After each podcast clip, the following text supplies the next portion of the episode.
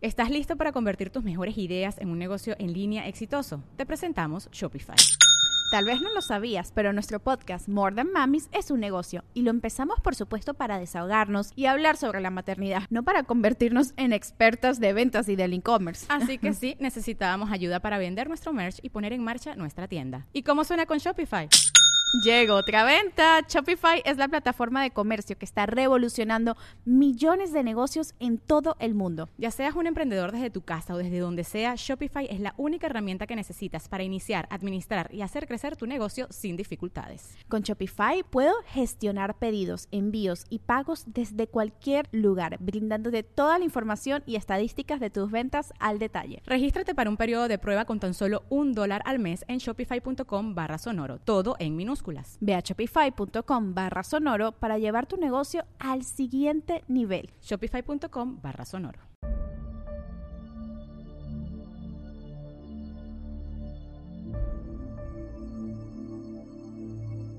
Yo me agarro todas las noches a las 2, 3 de la mañana sentada en mi cuarto sola a pedirle al demonio o a quien me estuviera escuchando que se me presentara, que yo lo quería ver. Y de repente escucha y pasa un niño corriendo en el día frente a ella, así, y se mete al closet. Y me acerco y está un Moisés blanco y está el bebé.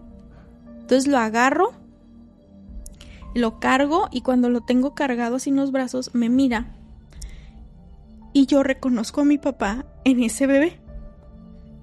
O sea, el yo, lo que yo siento cuando yo veía a mi papá era el bebé. Y yo, yo veía a esta persona, pero estaba muy feliz. Y me dijo, no, me dijo, no estás, o sea, me decían, ¿no me reconoces? Y yo lo veía y decía, como que me es familiar, pero no sé quién es. Y yo le decía, no, ¿quién eres? Soy Drac. Muy buenas noches a todos, bienvenidos a un nuevo capítulo de Podcast Paranormal.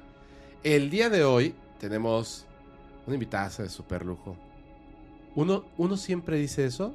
Bueno, no, la verdad es que no, no siempre lo digo, pero de verdad hoy van a ver que, no estoy mintiendo. Está con nosotros mi queridísima Terca. Hola, hola, buenas noches a todos. ¿Cómo estás? Muy bien, muy contenta, nerviosa. ¿Nerviosa? Sí. ¿Por? Pues porque estoy nerviosa, Fepo. No. O sea, pones nervioso a, tus invitados que ya no salen de aquí como Eric.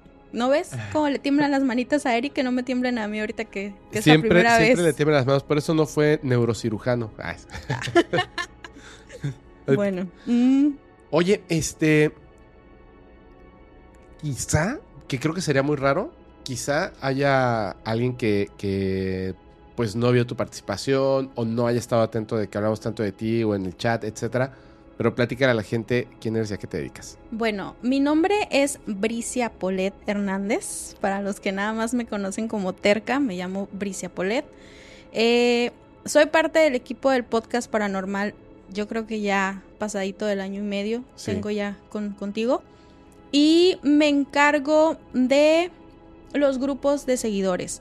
Administro el grupo de Facebook, le echamos ojito al de Telegram. Eh, pero pues nada, nada más soy yo, ¿no? Traigo una cuadrilla de moderadores ya bastante grande y contacto a los invitados para el podcast. Me encargo de buscarlos, de, de preguntarles si están disponibles, si quieren, es, prácticamente lo que hago para, para el podcast. Es así, mándame la evidencia, joven. Sí, voy a andarlos correteando. A ver, Marcelo, ¿para qué dices que tienes evidencia si no me la mandas? Mándamela, por favor.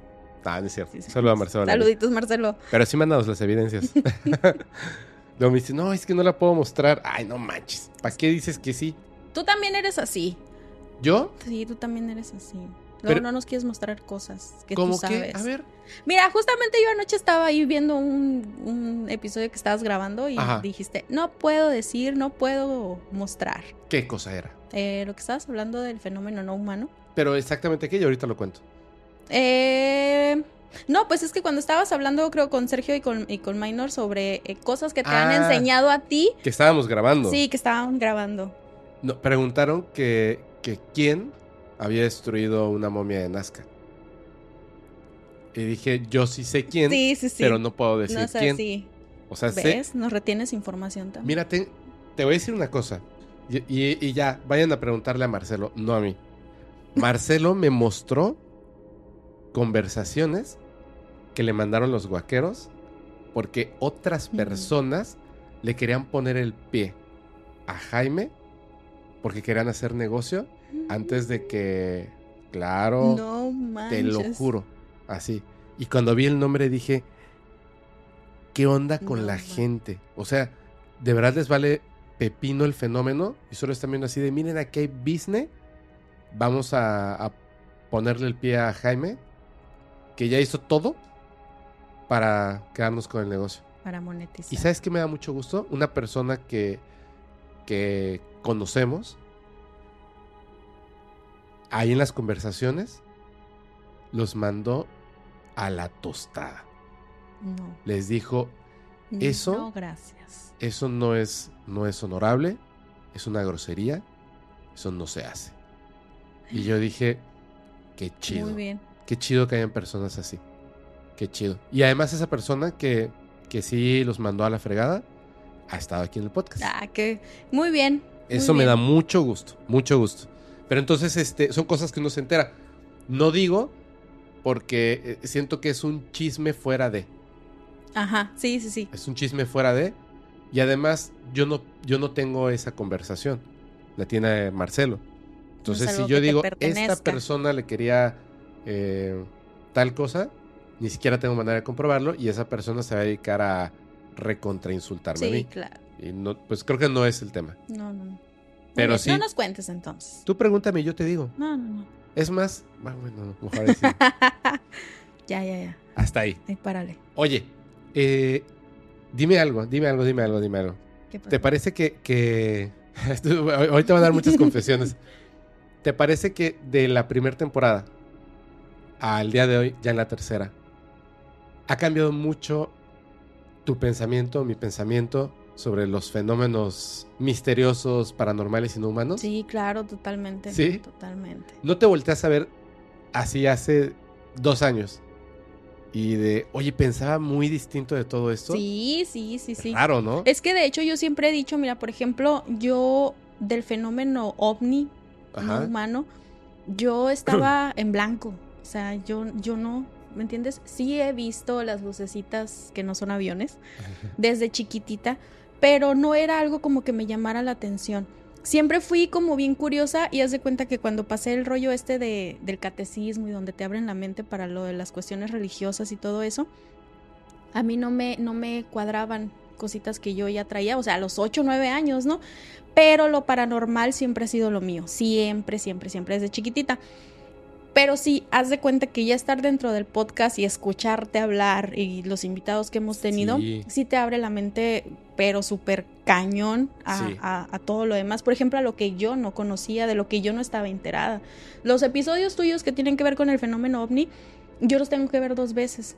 O sea, porque nombres, fechas, eh, acontecimientos, o sea, yo desconocía todo, todo, todo eso. Y Es- aquí ya estamos bien. Ayer que estaba, que estaba en esta...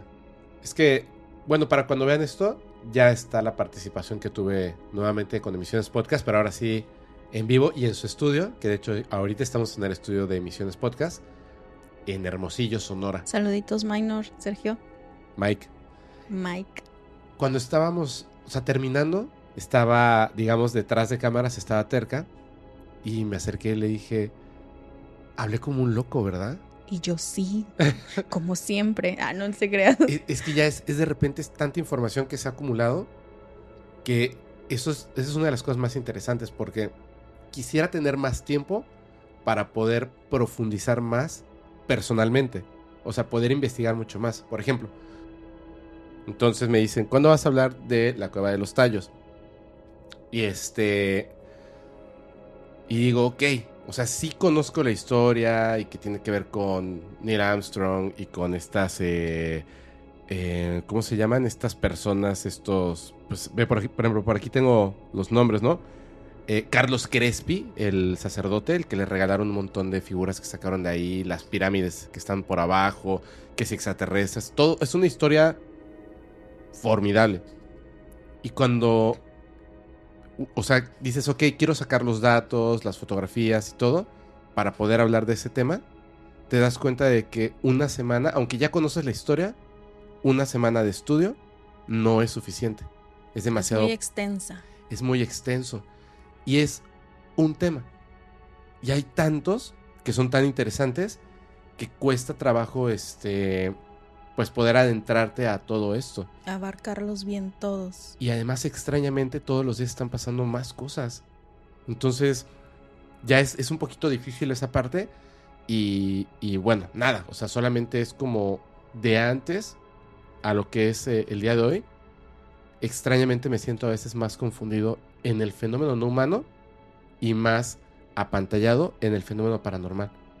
Porque el fenómeno paranormal, digamos que no cambia. No se actualiza como muy, muy seguido, ¿no? Sí, sí, Solo sí. descubres. Ajá. Solo descubres más cosas. Nuevas historias, nuevas maneras. Sí. Cosas que toman, cobran sentido, pero no cambian. Sí, sí, sí. Se mantienen. Que es muy extraño. Es como si hubieran reglas prescritas en el planeta Tierra y fuera se está haciendo un caos ahí afuera. Pero bueno, eso es. Tú tienes muchas experiencias en el fenómeno paranormal. Sí, muchísimas. ¿Desde qué edad? Eh, desde chiquitita, mira. Eh, desde el amigo imaginario que Ajá. dice mi mamá que tenía. ¿Tú no te acuerdas? hasta- Sí, claro. ¿Te O sea, acuerdas de tu amigo imaginario? Pero mira, lo que pasa conmigo es que yo. Yo. ah, mira, para empezar, les voy a decir una cosa. Eh, yo vengo con muchas experiencias y con nada de evidencias, de nada de pruebas. O sea, yo vengo en representación del montón de gente que tienes en el chat que le ha pasado algo y que te lo quedas tú porque lo viviste tú. O sea, no estaba contigo alguien que, que te pueda atestiguar de lo que pasó, ¿no? Entonces, yo desde chica siento que yo veo gente que no está, como en la historia que te conté de la chava de la, de la secundaria, la, la Ah, muchacha de la secundaria. Esa fue la otra historia. No, Ok. esa la contamos en cuando estábamos en Cancún. Yo Sí, ya que sé. fueron dos llamadas. ¿Tú hiciste dos llamadas? Ajá. Ok. Entonces, eh, yo llego a un punto en el que prefiero hacerme la loca y, y de- y ya no estar averiguando si la gente está o no está. Entonces, vengo cargando yo desde el amiguito imaginario que yo recuerdo perfectamente bien Ajá. hasta eh, tener conversaciones súper vívidas en sueños con personas que ya no están. Ok. Que de hecho yo me acuerdo que cuando recién te empiezo a contar yo esto fue por medio de, de, de WhatsApp.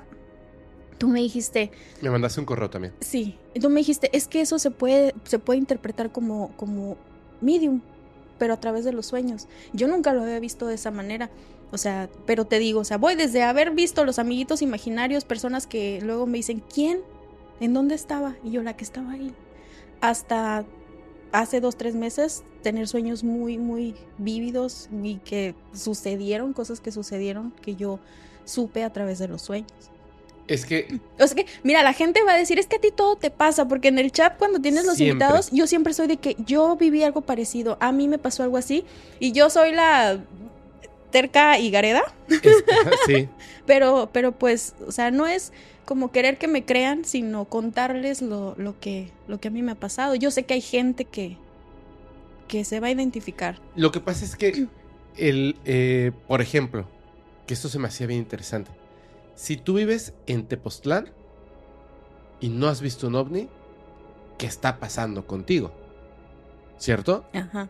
O sea, es, yo creo que el 90% han visto o han tenido un encuentro cercano, muy, muy cercano, en Tepoztlán.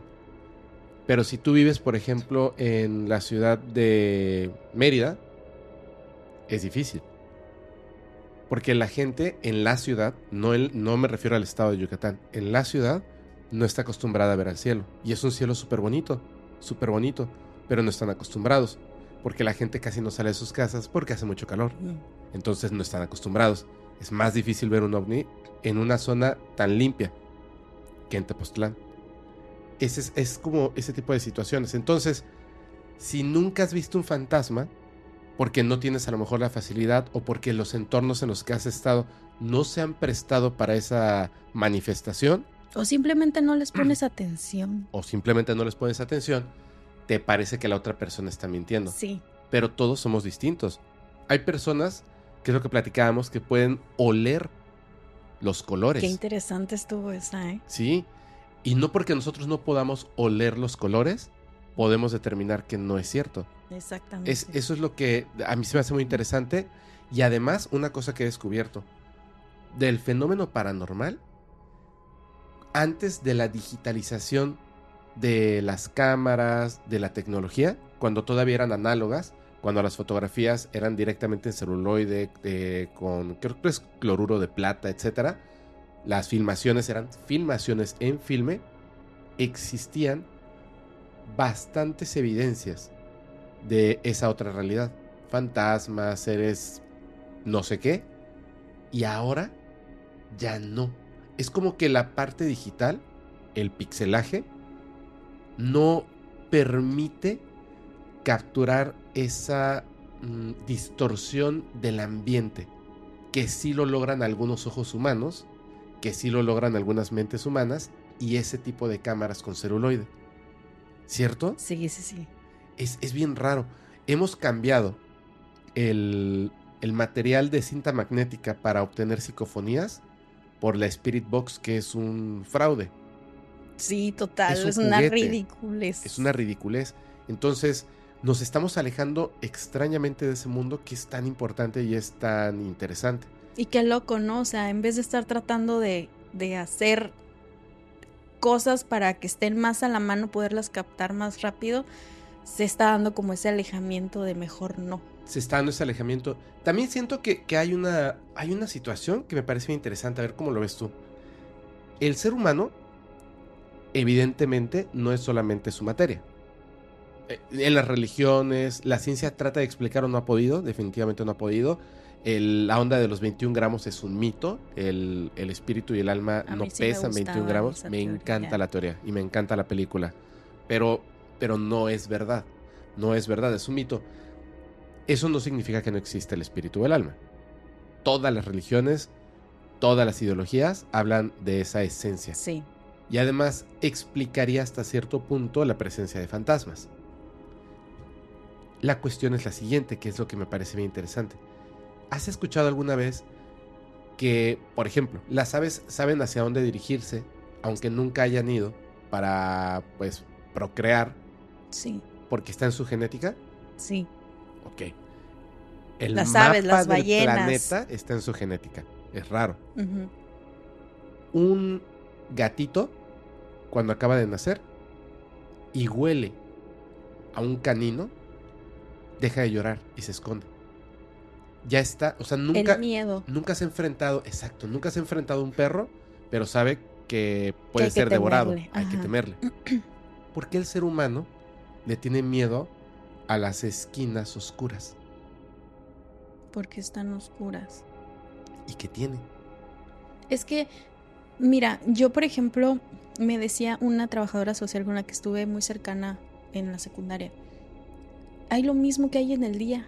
Ajá. En esa parte oscura de tu casa, en ese pasillo, es, está exactamente lo mismo que está en el día o que está con la luz prendida. ¿Y por qué le tememos? Pues yo creo que porque, o sea, tú lo maquinas, tu mente te ayuda a, a, a Cuando eres algo. un bebé, Ah, no. ¿qué, ¿qué está en nuestra genética que nos dice que hay algo ahí? Pues mira, ¿Qué está? Pues es que es, me imagino yo que es, bueno, no sé si entre en la genética, pero es ese tercer ojo que traes abierto desde bebé, que yo no lo creía hasta que lo viví con mi bebé. Pero, pero o sea, sí, vienes abierto, como no tienes esa maldad, Claro, entonces pues estás abierto a lo que puedas ver, o sea, me imagino yo, ¿no? pero entonces le tendrás miedo a todo. E- El, Es- el- el hecho de tener- tenerle miedo a eso, me parece. Hay algunos que dicen que porque en el pasado seguramente había un depredador para el ser humano que se escondía en la en oscuridad. las sombras, ajá. Puede ser, pero. O sea, puede ser también, ¿no? Claro.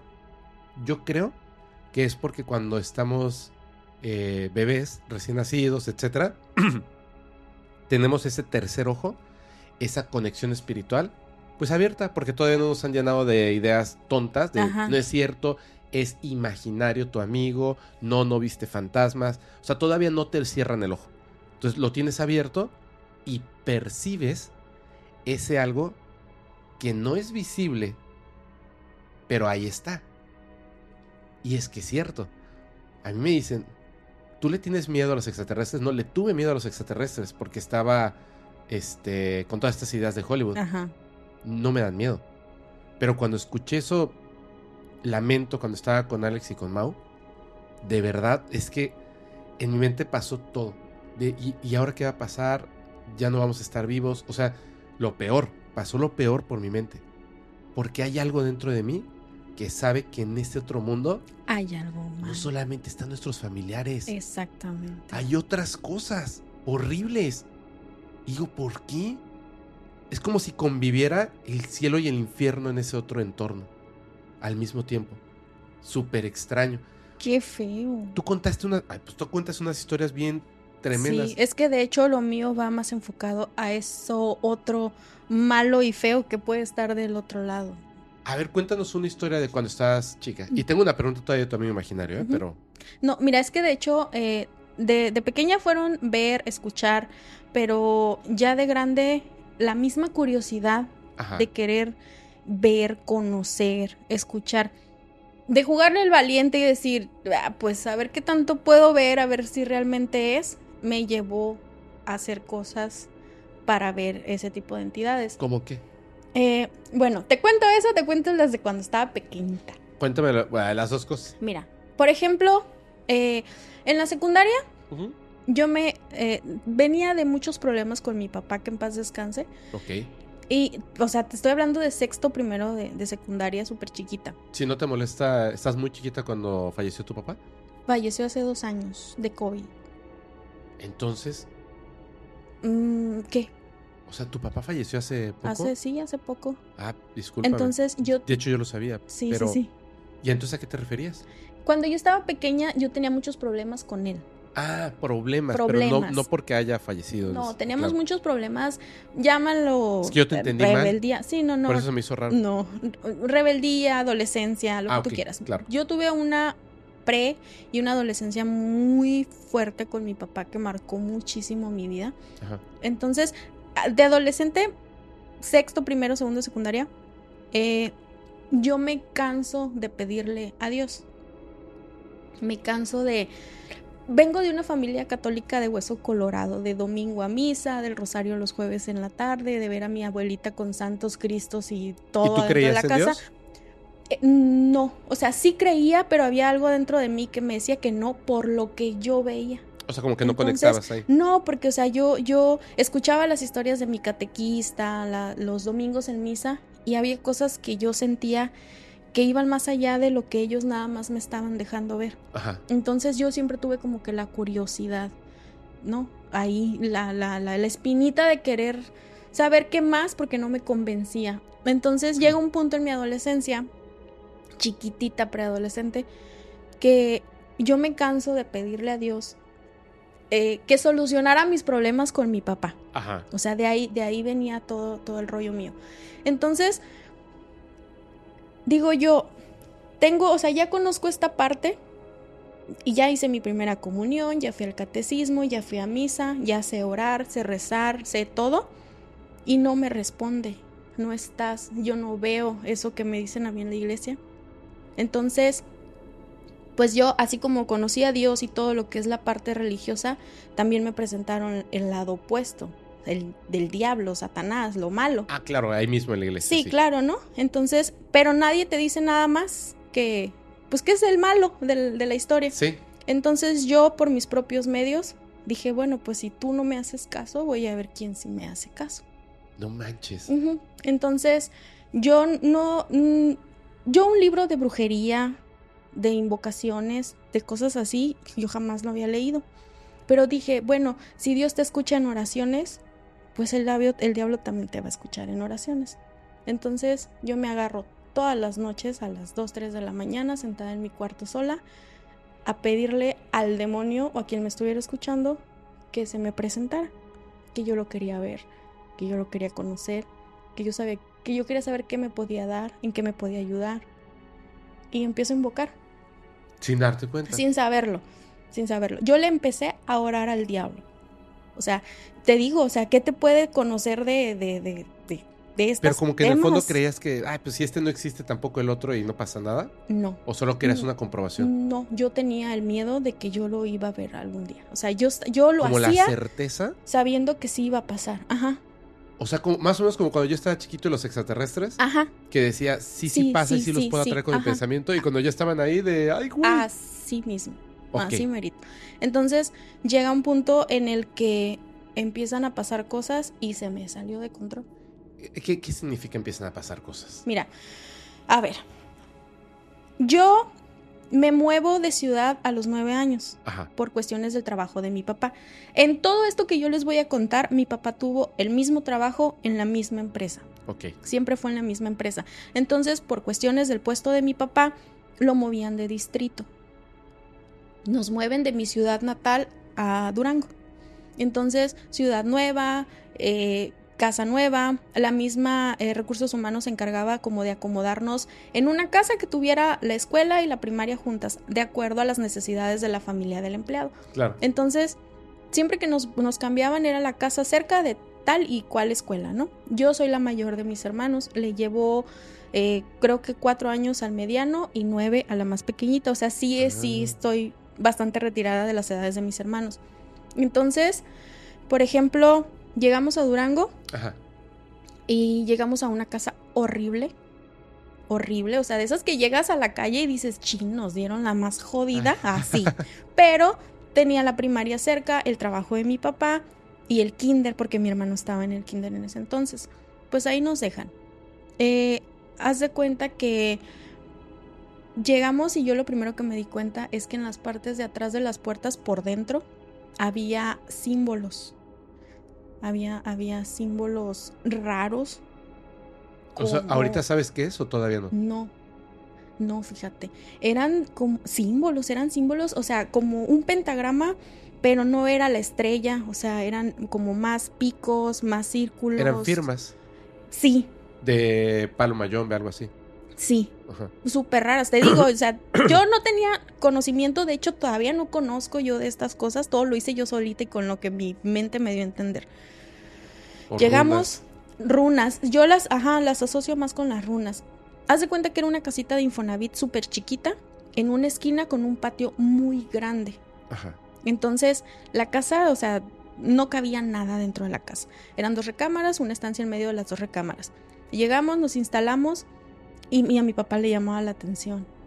Mi papá era muy grosero, discúlpenme si se me sale alguna grosería cuando le haga mención de él, pero mi papá sí, sí decía, pues qué jodidos es esto, ¿no? Hay que borrarlo. Y le pegó un brochazo eh, blanco, las puertas eran blancas y los símbolos estaban eh, como en plumón permanente negro, Ok.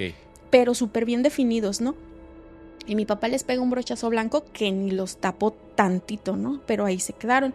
Y verás qué loco, la casa estaba pintada a brochazos. Haz de cuenta, era el fondo blanco y como que agarras una brocha gorda y le haces así a toda la casa. Entonces había mucho este rollo de la pareidolia. Entre tanta mancha, mira, era una casa ya de por sí oscura y, y fea. O sea, yo desde que entré, mira, mi papá tenía un rollo conmigo que me decía, ¿qué sentiste cuando entraste? O sea, ya de grandes, porque mi papá creía mucho en, en, en ese sentido que tenía, tengo despierto yo, ¿no? Como de las energías, ¿no? Entonces llegamos y yo, yo no le tengo miedo a la oscuridad y esa casa me daba miedo. O sea, así de que literal yo me iba a la cocina y me iba prendiendo focos y de regreso apagándolos. Había algo que no me terminaba de convencer. Tenemos un mes ahí, duermo yo en una recámara con mi hermano, mi mamá, mi papá y mi hermanita en la otra. De frente, las dos puertas de frente y una estancia en medio de las dos sola. Una mesita. Es importante. Entonces, eh, miedo, el, el, no sé, estarte bañando y de repente estar viendo las caras que se marcaban entre los brochazos de la, de la pintura. Horrible. Un día salgo a la tienda a media cuadra de mi casa. No le hablaba yo todavía a las niñas de mi edad. Estaba en quinto de primaria, yo. Vengo de regreso y están cuatro o cinco chavitas entre mi edad y más grandecitas jugando en una esquina y me gritan desde la otra banqueta. Niña. Y yo, ay, amiguitas. Y yo, hola. ¿No te da miedo vivir en esa casa? Y yo, sí, no. Mm. Y no les hice caso. Y me fui, me fui, me fui. O sea, como que te cayó mal que te dijeran eso. No quise averiguar porque me tendría que dar miedo en esa casa. Ahí tenías como 9, 10 años. En quinto, Luna tiene 10. Sí, Ajá, sí. 10 años. Entonces, te digo, inconscientemente, yo, por lo del amiguito imaginario y sueños, yo ya sabía que había algo, algo, ¿sí me entiendes? En el mundo. Entonces yo no quise averiguar el niña porque te da, no te da miedo vivir en esa casa y yo no, y me fui. Llego, le cuento a mi mamá y me dice mi mamá, ay no, no me digas. Yo no, mami, no les pregunté por qué. Y mi mamá pues se queda con la, con la cosita ahí, ¿no? Después, eh, estu- estuvimos escuchando el llanto de un bebé. Eran casas de Infonavit individuales, porque hay muchas que comparten la misma eh, pared que divide las dos casas, es la misma pared de las dos casas. Ajá. Ahorita, así las hacen. Esta casa era individual, para que me entiendan. Cuando compartes la misma pared, literal escuchas la escoba del vecino adentro Sí. de la casa. Entonces, esta casa no era eh, pegada a la otra casa, había como un pasillito de división Ah, ok, entre las sí. dos, ¿no? Y escuchábamos mucho un bebé, llorando un bebé en la madrugada. Entonces, siempre era de que, ay, ching, ya va a empezar el chamaco, ¿no? Porque era justito en las madrugadas. Y, y me decía mi mamá, es que ha de haber un bebé aquí enseguida, el niño de enseguida. Y así lo manejábamos. ¿Escuchaste al bebé enseguida? Y así. Entonces empiezo yo a agarrar confianza con las vecinitas, salir a jugar. Y de repente, a los dos, tres meses, salen ya las niñas de enseguida de mi casa. Y eran niñas más grandes que yo. Entonces yo tenía a mi hermana, eh, la más pequeña estaba de un año, dos años por ahí. Entonces me la encasquetaban para salir a jugar a la calle, de que échale un ojo. Y ahí andaba. Entonces le digo, oye, tu hermanita está pequeñita. ¿Por qué no la sacas para que juegue con la mía? No, me dijo, mi hermana más pequeña está en la, en la primaria. Oye, pero es que se oye un bebé. Y se carcajean todos de mí. Todos. Estábamos jugando, no sé cómo le digan ustedes, footbase. Es como patear un, un balón y correr a las bases, ¿no? Sí. Estamos toda la cuadra ahí. Y literal se carcajean todos de mí. ¿Ya escuchaste? Que no, pues que se escucha al bebé. Ja, ja, ja, ja, ja. Y yo, ¿qué pasó? Y me dice, es que en la casa donde tú estás eh, fa- falleció un bebé. Ay, no. Mira, falleció un bebé. Y lo escuchan. ¿Por qué crees que esa casa está fea? ¿Por qué crees que nadie la renta? Eran como las 8 o 9 de la noche. ¿Falleció Falleció. o le quitaron la vida? No, falleció. ¿Segura? Te voy a contar cómo. Ay, porque ver. averiguamos. Entonces, fue así de que yo me puse muy mal, ¿no? O sea, de que no manches, ¿cómo, cómo, no? Entonces, entro y le cuento yo a mi mamá, oye, fíjate que me dijo, que las vecinas se llamaban América, Francia e Italia. Entonces me dice, ¿cómo ves? Le digo, me acaba de decir eh, Francia que, que no hay bebé en su casa. No, es que debe de hacer de enseguida. No, o sea, el patio de nosotros trasero colindaba con el patio trasero de la casa de atrás, o sea, no estaba como la casa en sí cerquita a nosotros. No hagas caso, Bricia, no hagas caso, no pasa nada, no es cierto, por ahí debe de haber algo que no sé qué tanto. Nos quedamos a vivir ahí un año nada más y nos fuimos porque eh, antes de decirte cómo falleció el bebé, te voy a contar lo que escuchábamos. Oh. Haz de cuenta que mi hermanito y yo dormíamos juntos en una cama matrimonial. Y yo siempre he sido de cantar en la noche, de contarle cuentos. Yo los tenía acostumbrados a él y a mi hermana de cantarles o contarles cuentos, ¿no? Y llegó un punto en el que se apagaban las luces y yo lo que quería era dormirnos y no estar despierta a la hora de que se escuchaba el llanto. Pero, o sea, era estar acostados y de repente entraba mi papá súper asustado y abría la puerta y me decía, ¿qué pasó? Y yo así, ¿qué pasó de qué? Estaba, ¿Quién estaba llorando? No, nosotros no fuimos. Y mi papá así de... No, de que se estaba dando cuenta de lo que estaba pasando y se regresaba y me decía, no cierren la puerta del cuarto. O sea, llegó un punto en el que las camas las acomodamos de frente a las puertas para poder ver mis papás estarnos viendo a nosotros con las puertas abiertas. Verde. Entonces, una vez mi papá sale eh, por cuestiones de trabajo de la ciudad. Y, y se escucha el llanto y haz de cuenta que yo estaba abrazando a mi hermano. y En la noche. Sí, en la madrugada. Y de repente siento que mi mamá se acuesta con nosotros y me dice, hazte para allá. Y traía a mi hermanita. Hazte para allá. Pues ahí nos tienes a los cuatro en la misma cama. Estaba mi hermano pegado a, a la pared, yo, mi hermanita y mi mamá. Y empieza a llorar el bebé. Verde. Empieza a llorar el bebé y pues yo no quería abrir los ojos porque ya se me hacía que veía al bebé ahí o algo. Y mi mamá nada más así como que abraza y me dice, ahorita se va a callar, duérmete, duérmete, duérmete.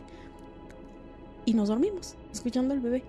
Entonces, yo llego contando estas cosas a la primaria porque yo era la loca de las historias de terror en todos lados. Tengo muchas amigas que hasta la fecha me dicen, estás bien loca, no es cierto, te las inventas buenas.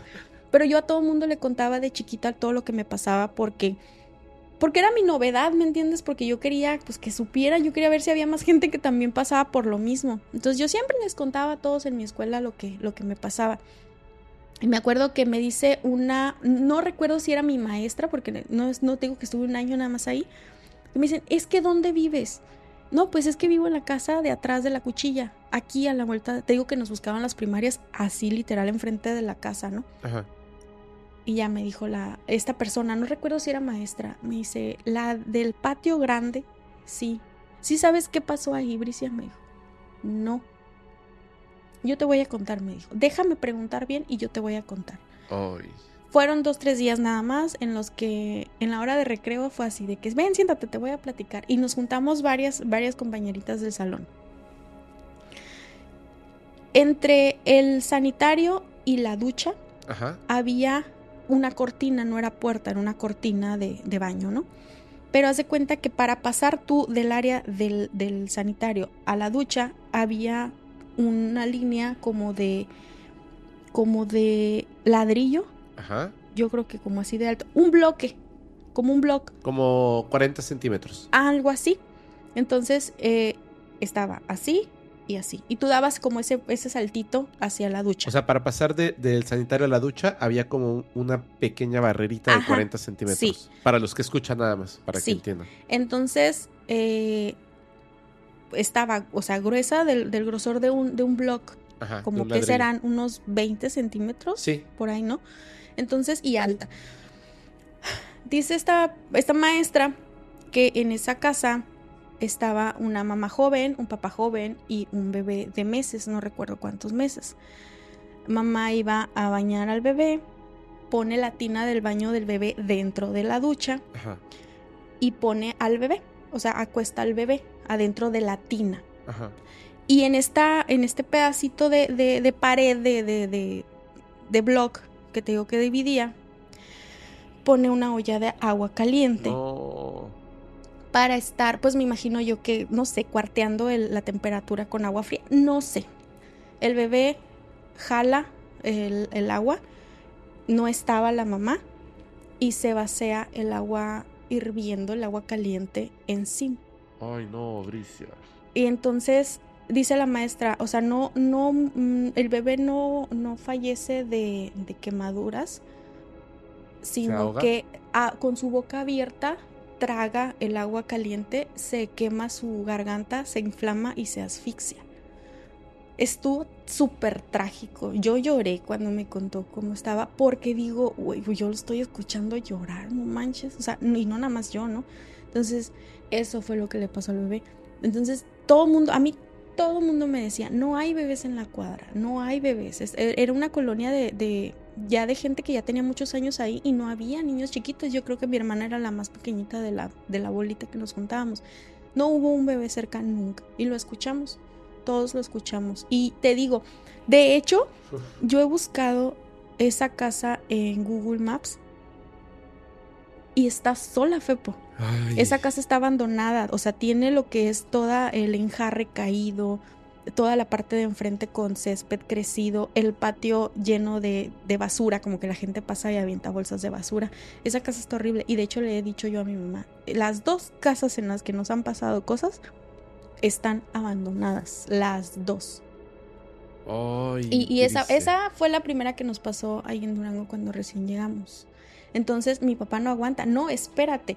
Teníamos una pecera pequeña, de las más pequeñas, pero la teníamos como en una esquina al puro salir de... Tú salías de las recámaras a la sala y te la topabas de frente, pero estaba esquineada. O sea, quedaba un triangulito libre de espacio atrás de la pecera, porque pues así, ¿no? Ajá. Entonces, mi papá la quitó un día y yo me súper enojé y yo no supe por qué. Hasta que nos cambiamos de casa, me dice mi papá, Yo vi una sombra negra atrás de esa pecera varias veces, Brice. Por eso quité la pecera. Dos, tres veces yo salía, mi papá era una persona que se levantaba a las 4 o 5 de la mañana. Entonces, eh, sale y mira esta sombra varias veces. Entonces me, a mí me dijo mi papá, ya no aguantábamos, ya no aguantábamos, Brice, ahí me dijo, por eso nos estamos cambiando. Porque, pues a mí siempre, yo siempre he sido la niña nueva, ya te había dicho yo, en todas las escuelas yo siempre era la niña nueva porque nos mudábamos mucho. Pero entonces tu papá también te- tenía esta facilidad de... Uy, amigo, ahorita que yo te cuente. Porque igual lo que me contaste de, de la mujer en la calle, estabas con tu papá. Sí, de hecho, con, sí. Y sabes, ya ves que estuve en La Paz hace como dos semanas. Ajá. En una comida con, con mi mamá le dije, oye, fíjate que voy a ir eh, con Fepo, ya me va a tocar grabar y chalala, chalala. Y empezamos, mi hermana, mi mamá y yo, a recordar. Y fueron varias cosas que yo había bloqueado de mi cabeza, no sé por qué, pero mi papá también, o sea, también tenía esa de andar viendo cosas. Ay. Entonces nos cambiamos de casa, Ajá. nos fuimos y salió, como dicen, peor el remedio que la enfermedad. ¿En serio? Entonces, en esa casa a las que nos fuimos es donde lo peor que he vivido yo, lo peor. ¿Ya cuántos años tenías? ¿12? 12 y fue donde empecé yo a invocar este otro lado que te digo que tenía curiosidad de ver en Oye. esa casa. A ver, antes de que nos cuentes. A ver. ¿Tú crees que, que quizá fue una influencia del lugar por el que empezaste a hacer esto de la invocación? No, O sea, para nada. no, todo eso viene Fue de una situación que se dio. externa y que Sí, se es que de hecho cuando ajá, en la primera casa donde donde pasamos eso, No, en la segunda. ah sí. ¿Sí crees que hubo una interacción? Sí, sí, sí. O sea, tuvo mucho que ver lo que yo lo que yo hice y lo que encontramos en las tuberías de esa casa. Fíjate que, que ese tema de, la- de, de las casas, como embrujadas, por así decirlo. Sí, sí. Bueno, en sí. este caso sí literal, porque aparte tenía todos los símbolos y sí, esas sí, cosas, ¿no? sí, sí. En este... ah, Hay una cosa que, que me, que me deja así como pensando. Las emociones con las que algunas personas fallecen y que se queda como ese eco Impregnado. impregnado, también impregnan a las personas. ¿Me entiendes? Sí. Entonces, por ejemplo, está el caso de Amityville, que lo que hacían estas entidades, esos fantasmas, era como hacer que la familia repitiera el proceso de dolor por el que ellos habían pasado. En la... ¡Ay, qué feo, ve! Hasta me erizo. ¡Ah! Cuando yo estaba chiquito, esto ya lo conté en la primera temporada, vivíamos en un departamento en Pachuca donde había pasado algo horrible, horrible. Y este... Y todo se conjuntaba para cosas feísimas. O sea, yo los recuerdos que tengo de ese lugar Horribles. son cosas que, que obviamente era muy chiquito, tenía yo siete años, pero hay cosas que no me concuerdan con la realidad. Las, o sea, lo que me cuenta mi mamá, lo que me cuenta mi hermana, mi tía abuela que en paz descanse, las cosas que vivieron ahí, era horrible, era horrible. Increíbles, ¿verdad? Me dio sarampión estando ahí, en esa casa, por tontería mía, soy un- el Fepo haciendo de las suyas. modo. Nos van a vacunar. ¿Ya ves que es uno aquí? Ajá. Yo no tengo la marca. Te fuiste a esconder. No me fui a esconder. Eh, estaba yo formado y vi a los niños llorando. Y yo dije. o sea, a yo, mí no. yo no tenía miedo, pero es que nos formaban acá y luego formaban acá los que ya habían llorado. A los que o sea, estaban ya- ya llorando estaban todavía. vacunados. Sí, sí, sí. Y entonces yo así me quedé viendo a los maestros, a las maestras. Y empezaste cuando- a llorar. No, cuando se estaban viendo hacia otro lado, me fui a formar No allá, puse mi mano aquí y así. No. y ya no me vacunaron. Medio sarampión. Espero que no te escuchen niños con esta No, pues que táctica lo- para Los maestros y las maestras que se vacuna. pongan pilas. Qué bárbaro. y me salvé de la vacuna. Entonces me dio sarampión, evidentemente. Claro. Me da sarampión, se me sube la, la temperatura. Y en el alucín de la temperatura, en una casa donde una persona se había quitado la vida, le había quitado la vida a su perro, su esposa se había metido con su papá. No manches. O sea, y que pasaban unas cosas terribles. Imagínate en ese estado, niño, con el tercer ojo abierto. Una Con calentura. alta. Pues yo vi Todos Al los descendientes de, de- los de as- to- Ay, sí. no. a todo el arsenal. O sea, yo hacía todo el panteón del infierno. ¿Pero qué ahí. viste? ¿Te acuerdas de qué viste? una tía nos había regalado unas- unos muñecos, eh, unos ratones, así. No, no, eran azules. Unos ratones azules, como duros, pero de peluche, pero duros. Ajá. Y pues eh, a mí me tocó la ratoncita, tenía un vestidito, su calzoncito y etcétera. Me desperté y noté que había como una luz anormal en el departamento y empecé a caminar y estaba la ropa de la muñeca De la ratoncita. de la ratona en el piso y cuando llegaba al final en el sillón de una pieza estaba la ratona sentada. ¡Ay, no! Ay, no, horrible. O sea, cosas como de película de poltergeist y ese sí, tipo de sí. situaciones. Bien alucinada. Una persona que me acuerdo que yo me había metido al baño y estaba ahí sentadito así. Es más, esto creo que no era cuando yo tenía temperatura, porque tenía un librito que estaba leyendo, que era como, como historietas, chiquito, así, que me gustaba. No me, acuerdo, no me acuerdo exactamente cuál era, pero me acuerdo que era un librito chiquititito. Y lo estaba así leyendo así sentadito en el baño, cuando me di cuenta de que había una persona que se estaba bañando detrás de la cortina, pero no había agua. Pero eh, la silueta de alguien que se está bañando y grité, mamá, así, horrible. O sea, pasaban cosas ahí feas pasaban cosas feas. A mi mamá le tiraron una puerta encima, la ropa. Este, mi hermana vio el perro que se la aventó cuando estaba lavando la ropa. O, sea, cosas así de todo, de todo, de todo, de todo, sí. Y es porque es como que esta entidad estaba como que soltando su dolor, pero mi mamá le ponía una vela y le ponía agüita y lo trataba de calmar hasta que se enteró de lo que había pasado y decidió que pues, Vámonos. no puede estar ahí con unos niños Claro. nos fuimos y ese día cuando eh, le estaba platicando a una amiga que nos íbamos a ir, el departamento empezó a vibrar, Uy, amigo. las ventanas. Dice mi mamá que ella sintió, nosotros estábamos, supongo que en la escuela, que era como, como la desesperación de esta entidad Porque se iba a quedar solito. porque se iba a quedar solo otra vez. Es que yo creo que funcionamos como alimento, ¿no? Para ellos, la energía. Sí. Como que se nutren, se mantienen ahí. Mientras estén ahí. Y hay una cosa además que, que esto quisiera como, como remarcarlo porque creo que cuando conté la historia no lo dije. La persona, es que el edificio era, o, o varios departamentos eran de esta familia. Él y la que era su mujer vivían en nuestro departamento. Frente a nuestro departamento vivía la que había sido la mujer de este muchacho, con el que ahora era su nuevo esposo, que era el papá de este muchacho. No manches. Ella le puso el cuerno a su esposo con su suegro. La, la suegra, obviamente al darse cuenta, se va, se divorcia, se, se va, sí se aleja de todos. edificio.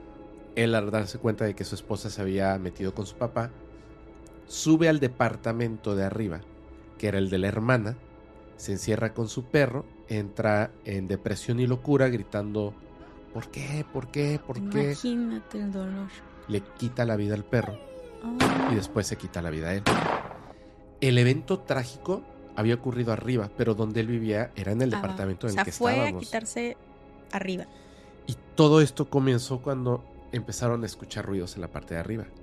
Entonces mi mamá le dijo al casero y la casera que vivían enfrente de nosotros, Donde vivía. el vecino de arriba hace mucho ruido. Oh, sí, ya me pasó. Y la cara, porque nadie vivía arriba, Sí, sí, sí. porque ahí se había quitado la vida. Y ¿No lo rentaban?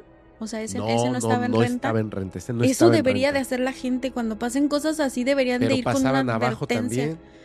Entonces, Pues sí. esto- estuvo bien feo, pero eh, me han contado historias, no del podcast, o sea, familiarmente, de verdad, o sea, había una, una, una familia, y perdón, pero, pero ahorita, ahorita te, te pasamos a, la- a lo que sigue de tu No, historia, No, claro, tú cuéntame. que estaba duro y dale que pasaban cosas y que pasaban cosas y que veían una mujer que pasaba caminando por el patio y que les cortaron un día, habían en el patio puesto un montón de sábilas, así, que eran en ese patio donde veían que cruzaba una mujer.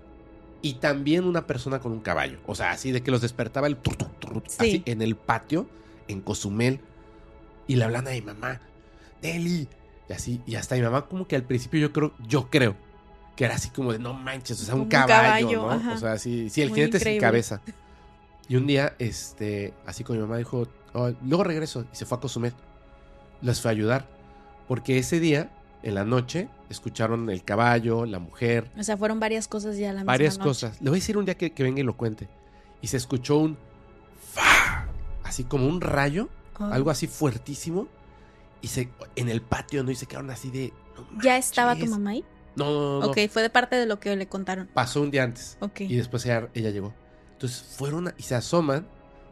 Y todas las sábilas. Me, o sea, e- esto, y de hecho, espero que todavía tengan la evidencia porque le tomaron fotos. Haz de cuenta que, como con un láser, las cortaron todas a la misma No altura. manches. A la mitad, a la misma altura, todas ahí, ¡fra! del patio. Las sábilas. Y lo vieron en cuanto escucharon el ruido. Escucharon el ruido y salieron y la, solo las sábilas. O sea, habían otras plantas, solo las sábilas estaban cortadas a ¿Y la tú mitad. sabes lo que se dice de la sábila? Por supuesto. Entonces le hablaron a mi mamá y dijo, Vente voy. ya. Le enseñan las fotos y dice, voy. En el, en el closet, de estos que ya está construidos y son parte de la casa, Ajá. de madera, ese video yo sí lo vi. Imagínate que esta pareja está ahí en su casa, viendo la televisión, así en su pantalla, bla, bla, bla, bla, y de repente ese como rayo se escucha. Y literalmente el piso debajo de ellos, el piso, se elevó, se partió tan fuerte que partió la cama a la mitad, No exactamente a la mitad. entre ellos dos.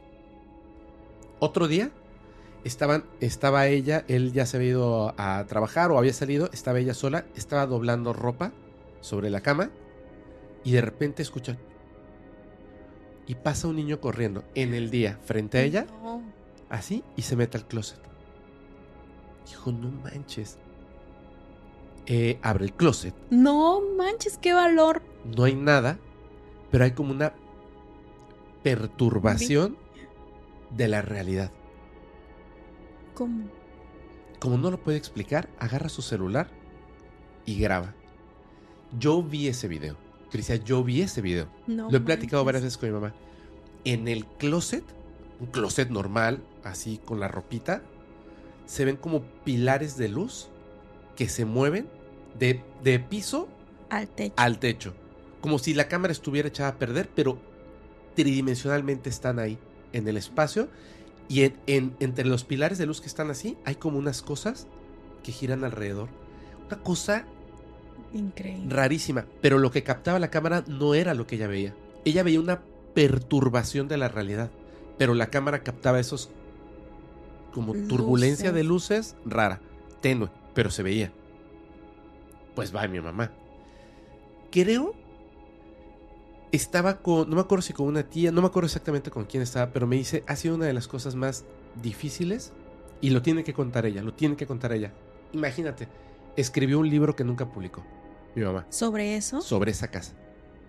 Me dice que en un momento cuando estaban ahí, eh, empiezan a, a leer un salmo que lo repiten y lo repiten y lo repiten y me el dice, 91. No manches, me dice, no se podía. Porque tenían así, y hace cuenta como si una mano Les moviera te la moviera hoja. la hoja. Y le regresa, y agarraban así, o sea, para que no me muevas las hojas, las dos hojas, las dos páginas. les escupían a los ojos. Se les opacaban. No, les escupían a los ojos. Me dice, me dio un asco. ¿Qué hace? De la nada estaba llena de no baba manches, la cara.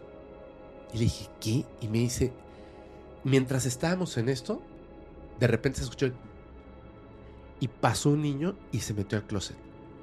O sea, lo vio. cañón. Se les manifestó. ¿Qué crees que pasó después? Ah, yo, yo haciendo el spoiler. No, dime. En una de las paredes se dan cuenta de que hay como una pared sobrepuesta, Ajá. como de tabla roca. Sí. La tira en la pared llena de símbolos. En las macetas del patio, trabajos Enterrados. enterrados. Y pff, así, No manches. bien cañón. Imagínate vivir ahí. ¿Y si pudieron hacer algo para, para sanar esa casa? Sí, y aún así se mudaron. Sí, claro. Sí, y claro. aún así se ya mudaron. te queda el mal rollo Sí, de la claro. casa. Sí, estaba feo. Ay, y todavía me faltó contar ahí. Es que lo tiene que contar mi madre. Lo de las palomas, el niño. No, no, no, no, no está cañón. Es que ¡Ay, Fepo! ella me ha contado por partes y es súper bueno. De verdad va a venir y lo va a contar y, y va es una cosa espectacular. O sea, horrible, Sí, Pero pero, sí, sí, sí, es que no te dejan de asombrar esas cosas. Y tú estabas en una casa donde algo hicieron y aparte... Llegué ¿qué yo con pasó? todas mis cosas y pues peor. Oye, ¿y qué pasa cuando te mudas a la otra casa? Llegamos a la otra casa y esa misma sensación de que no. Mira, la casa estaba pintada de rosita, rosita Barbie. O sea, un rosita súper, Qué raro. sí, ¿Por dentro también? sí, por, de hecho por dentro. Por fuera estaba como salmoncito. Ok. El caso por dentro era rosa y era una casa complicada porque entrabas y estaba la sala y había una puerta para la cocina, pero por el otro lado estaba un pasillo y esa cocina daba, perdón, al comedor y ese comedor daba al, al pasillo, o sea, era como un laberinto con el pasillito, el maldito pasillito ese. Entonces tú entrabas y no tenías a la vista nada. Ajá. Entonces llegamos mucho más grande, ventanales, vieja. Llegamos a una colonia de casas, de casonas viejas. Entonces, sí, íbamos como con el rollo de cuando llegas a un depa nuevo, de, no sé, pues de acomodar tus cosas, de, de que algo mejor viene, ¿no? Claro. Cuando llegamos ahí, yo estaba en sexto de primaria. La escuela literal me quedaba a dos casas, calle y escuela. Te digo que nos acomodaban bien justos, ¿no? Llegamos a esta casa eh, y yo ya traía ese acarreo de problemas con mi papá porque siempre he sido una niña, bueno, siempre fui una niña muy precoz, muy adelantada y siempre me gustó juntarme con gente más grande. Por ejemplo, en la casa pasada yo no me junté con las niñas de mi edad, yo estaba con niñas de la calle de atrás, de secundaria. Entonces, mi papá tenía como este rollito de no quererme dejar estar con amistades más, más grandes. Yo me quería vestir como las niñas más grandes y empezamos a tener problemas desde que yo estaba como en quinto de primaria. Se quebró nuestra relación. Entonces, ya llegamos a, a esta casa nueva de dos recámaras. Me instalo, se instalan mis papás y me vuelven a aventar a mi hermano a mi recámara. Entonces, pues compartíamos recámara. Igual, una misma cama, una cama matrimonial, dormíamos los dos. Entonces, llegamos y fueron lo que yo llamo posesiones, eh, manifestaciones de movimientos, de vibraciones, de todo, de todo nos pasó. Llegamos, nos instalamos y yo doy con es que hace cuenta que yo venía como. No, no es que la gente que es de ahí, ojalá que no se ofenda. Yo a mi pueblito natal, yo decía, es un rancho en Sinaloa. Entonces, porque yo no conocía más que la de aquí con mi abuela y de con mi abuela a la, a la primaria y con la tía. O sea, yo, yo estaba muy chiquita.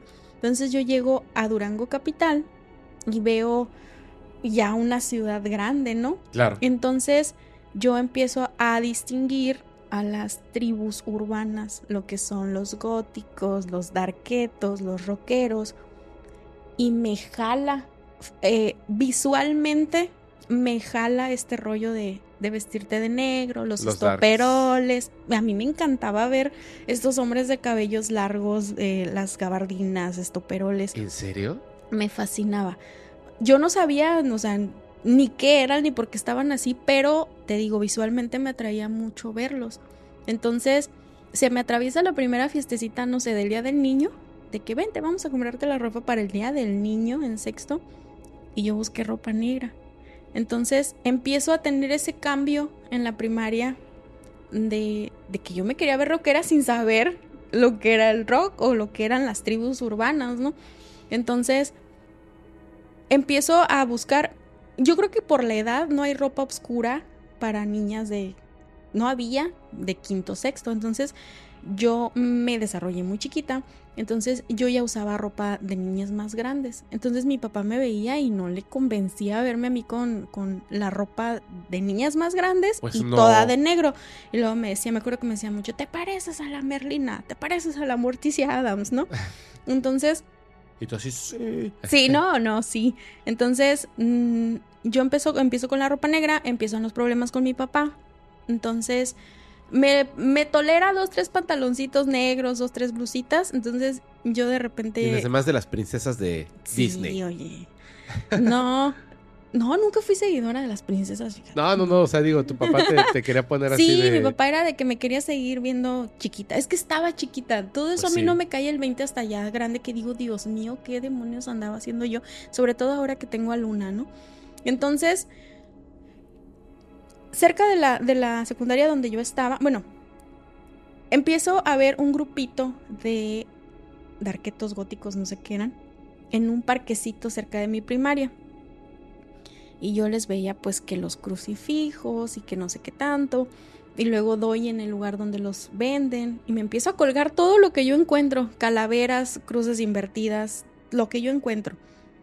Y se explota el rollo con mi papá, ¿no? Por ejemplo, llegaba y me, él me veía algo, me quítate inmediatamente eso. Y empezó a acumularse en mí un rencor hacia mi papá. Fíjate que eh, lo que estamos hablando de qué tanto te cambia el podcast a nosotros, ¿no? Que estamos bien metidos en esto. Cuando mencionaste los arcontes, dije yo, o sea, ahí yo entendí cómo entre familia llegas a odiar tanto a tus hijos, a tus papás, Sí, porque, o sea, mi papá y yo nos llegamos a desear la muerte de lo mal que estábamos. claro. Entonces, hasta hace poco que tú empezaste con estos temas, a yo a conocerlos, entendí mucho de lo que de lo que a nosotros nos pasó, que se lo acabo de decir a mi mamá hace dos semanas, de que nos estuvimos recordando de todo lo que nos pasó. Bueno, entonces empiezo yo con este rollo de que pues mi papá no me quería dejar ser, no me quería dejar expresarme yo de esa manera al, en sexto de primaria. Entonces íbamos a misa, íbamos a la catedral todos los domingos, todos los domingos. Éramos un caos. Mi papá era súper grosero, yo súper grosera. No éramos una familia ejemplo, pero todos los domingos íbamos a misa, no nos faltaba el domingo. Entonces yo empecé a tenerle este corajito a las actividades que hacíamos con mi papá. Porque yo no quería, yo quería estar en mi cuarto oyendo música y, encerrada, ¿no? Entonces empezamos, em- empieza a tirarme ropa, a romperme cosas, eh, collares, pulseras. Me empezó a atacar de esa manera. No supo, yo creo, cómo llevar la situación por la que yo estaba pasando de, de rebeldía, de, de buscar una identidad. Entonces nos empezamos a odiar, a odiar. Tipo, llegaba mi papá y yo me encerraba en mi cuarto. O yo lo veía y me chocaba verlo en la casa. Entonces, te digo, yo empiezo a pedirle a Dios. Todos esos domingos en la catedral, yo llegaba, llegamos a misa y yo no, no sé cómo funcionan las misas, pero cuando te hincan, que te piden que te hinques y no sé qué, qué se tiene que hacer en ese momento, pero yo me ponía a pedirle a Dios. Y yo le pedía, ayúdame, cámbialo, que me entienda, que no me quite mis cosas, si yo no estoy haciendo nada malo. Que no me quite mis cruces invertidas. Mis anticristos, por favor. No. Entonces, yo, yo le pedía, yo le pedía a Dios llorando que cambiara el carácter de mi papi, porque mi papi era un hombre con carácter muy fuerte, muy, muy fuerte, y somos igualitos. Entonces, fueron meses, o sea, nosotros duramos en esa casa, si no mal recuerdo, como cinco años. Ajá. Entonces, yo no veía cambios y cada vez se ponían peor las cosas. Entonces, un día llegó a una revistería a perder tiempo antes o después de la después de la secundaria, no me acuerdo. Ya había pasado yo de sexto a primero de secundaria con esos problemas con mi papá. Entonces, en la casa no había pasado nada Todavía. todavía no había pasado nada. Esta vibra de que vas por el pasillo y que sientes que de repente te van a tocar la espalda. y Esas sensaciones Lo nada normal, más, digamos. lo normal. ¿Sabes que hace dos semanas que te digo que fui con mi mamá, que estábamos acordándonos de esa casa? Mi hermana tendría como tres o cuatro años, me dice, Bricia, si yo me acuerdo que yo veía cosas, yo, estás loca, si estabas bien chiquita, como ni te acuerdas? Y me dice, no, güey, yo veía cosas. Yo me acuerdo que yo de mi cuarto, yo volteaba en la noche a la, a la puerta de la cocina y yo veía a alguien asomándose. Yo veía los ojos de alguien asomándose. Yo, Joana, estabas chiquita. Yo me acuerdo, güey, de esa casa. Yo no sabía, me acabo de enterar hace dos semanas. Entonces eran... Y no nos dábamos cuenta cómo como familia estábamos súper mal. Mi mami cayó como en depresión. Fue un caos, ¿no? Entonces me canso yo de pedirle a Dios y de aplicar todo esto que te enseñan en el catecismo y a lo largo de tu vida, ¿no? De que pues Dios escucha, de que ores, de que no necesitas ir a la iglesia para pedirle. Entonces un día llego a una revistería Ajá. cerca de mi secundaria y entro, estaba hojeando y doy con un libro, pero yo no sé qué libro era, Ajá. no me acuerdo qué libro era y me lo robé porque pues no tenía dinero. De hecho mi papá hasta con eso me tenía bien castigadísima, o sea, medidito el dinero para que no me comprara pulseras y cosas así, ¿no? Me robó el libro porque traía un Buffy.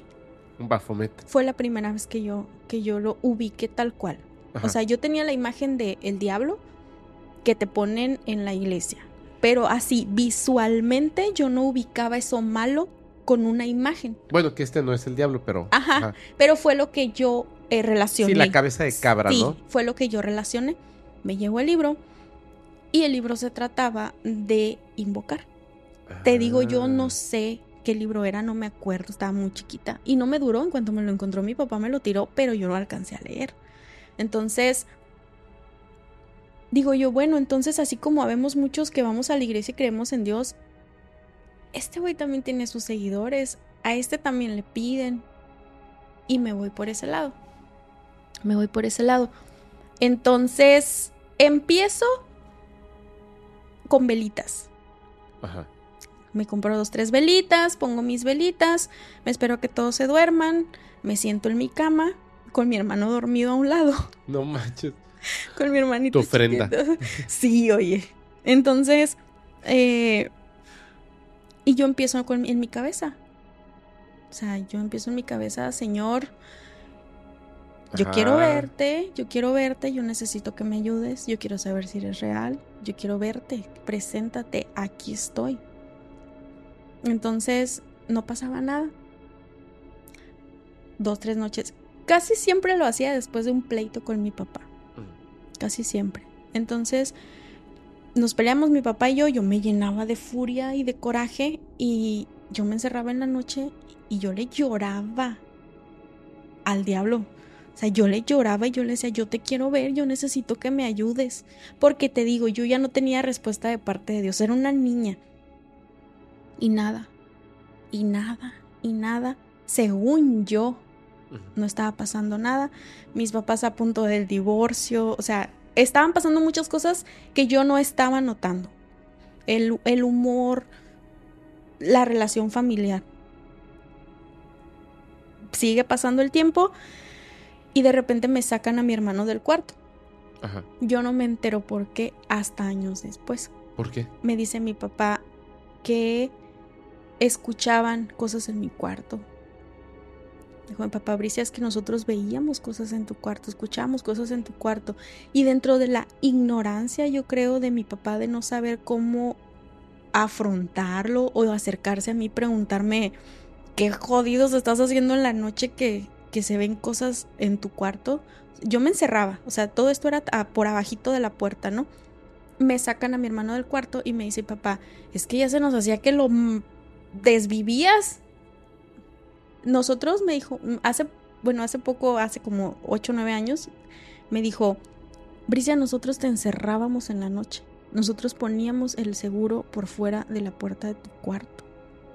Yo tenía miedo, me dijo, de que tú salieras con la cabeza volteada hablando en otro idioma del miedo que me tenía. Y yo no sabía, o sea, yo me enteré hace, hace ocho años cuando tuve una, una plática en donde soltamos todo mi papá y yo. fue nuestra reconciliación Ajá. de muchos, después de muchos años de, de llevarnos mal. Me cuenta él muchas cosas que, su punto de vista, desde, desde cómo lo estaban viviendo ellos como papás, ¿no? De, de, de una niña que traía todo este rollo. Bueno, el caso es que ¿Qué te cuento la vez de la sombra? Que creo que eso lo conté en una llamada. Ya ves que te estaba diciendo que no me acordaba. No, no ¿Qué me era? eso. Bueno, ahí te va. Me quedo sola en mi cuarto. Ajá. Sigo haciendo mis rituales, por llamarlos de alguna manera. Me empiezo a volver una niña eh, aislada. A mí me gustaba. A mí me hicieron mucho, mucho bullying Ajá. de chiquita. Mucho, mucho, mucho. Entonces, yo me empiezo a vestir de negro, me empiezo a pintar mis ojos negros, eh, hasta agarrar esta pose de, de ténganme miedo. Y yo empiezo a ver cierto cambio de la gente hacia mí. O Mm. sea, ya no me tomaban tanto en cuenta, ¿sabes? Como que ya no me molestaban tanto. Han de haber dicho, pues pobrecita está loca, ¿no? Déjenla en paz. Porque sí me hacían, o sea, me, me cortaban el cabello en el autobús, así de que me jalaban el pelo y me cortaban el cabello las niñas a las que les caían así. Una vez, güey, me vaciaron un, un liquid paper, un corrector. O sea, yo iba así en el autobús a mi casa en la, en la primera o secundaria. Y de repente sentí como si me hubieran escupido, volteo y todo esto lleno así de liquid paper donde unas chavas que venían atrás, niñas más grandes, o sea, de dos, tres años más grandes que yo, no me podían ver y yo no me metía con nadie. Solo por, por verte dark, ¿no? Sí. Claro. Entonces, eh, me empezaron a dejar en paz. Y yo empecé como a maximizar todo. Las uñas negras, la mirada fea. Y o sea, me están dejando en paz. Entonces yo relacionaba este rollo de, bueno, no están pasando las cosas que quiero que pasen, pero el estar de este lado me está dando una posición a mí que la gente ya no me mira. Era lo que yo pensaba. Ya no me miran como me miran antes, me tienen miedo. Entonces, mm, me gustó. Yo seguía haciendo mis cosas, yo le seguía hablando al diablo o a los demonios, a ¿Pero quien tú sentías que te respondía ya o nada? De cierta manera, sí, Porque sentías que había un cambio. porque yo me sentía poderosa. O sea, yo sentía que, que yo tenía algo, ¿sí me entiendes? Entonces, eh, eh, pero así de ver y, y de pasar, no habían pasado cosas más que todo el, el caos que se hizo con, con mi familia, que ahorita te voy a contar lo que vivieron mis papás. Una noche, eh, mi papá te digo que se levantaba a las 4 de la mañana para irse a trabajar. Ay, perdón. Ajá. Entonces, eh, mi papá si no encontraba sus llaves, despertaba a todo mundo si fueran las 4 de la mañana. Si mi papá no encontraba, no sé, su cepillo, era de levantarnos mal rollo a todos a buscar el cepillo. Este, yo estaba acostada en mi cuarto, eran como las, según yo, las 3, 4 de la mañana.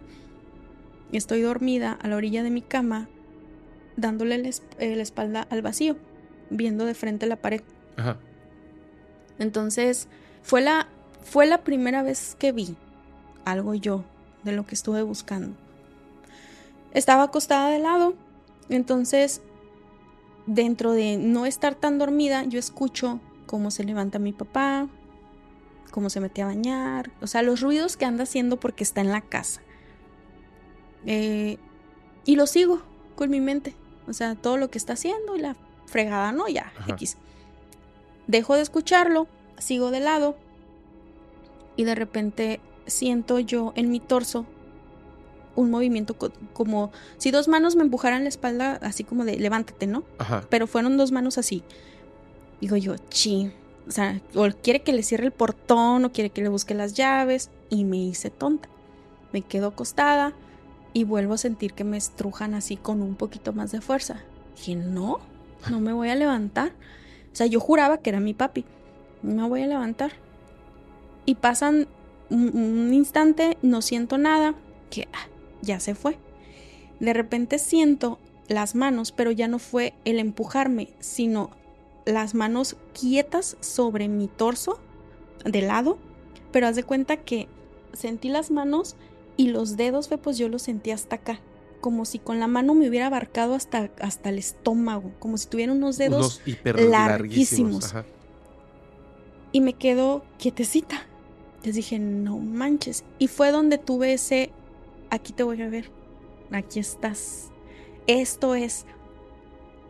Pero me arrepentí, o sea, dije, ¿qué voy a ver si volteo?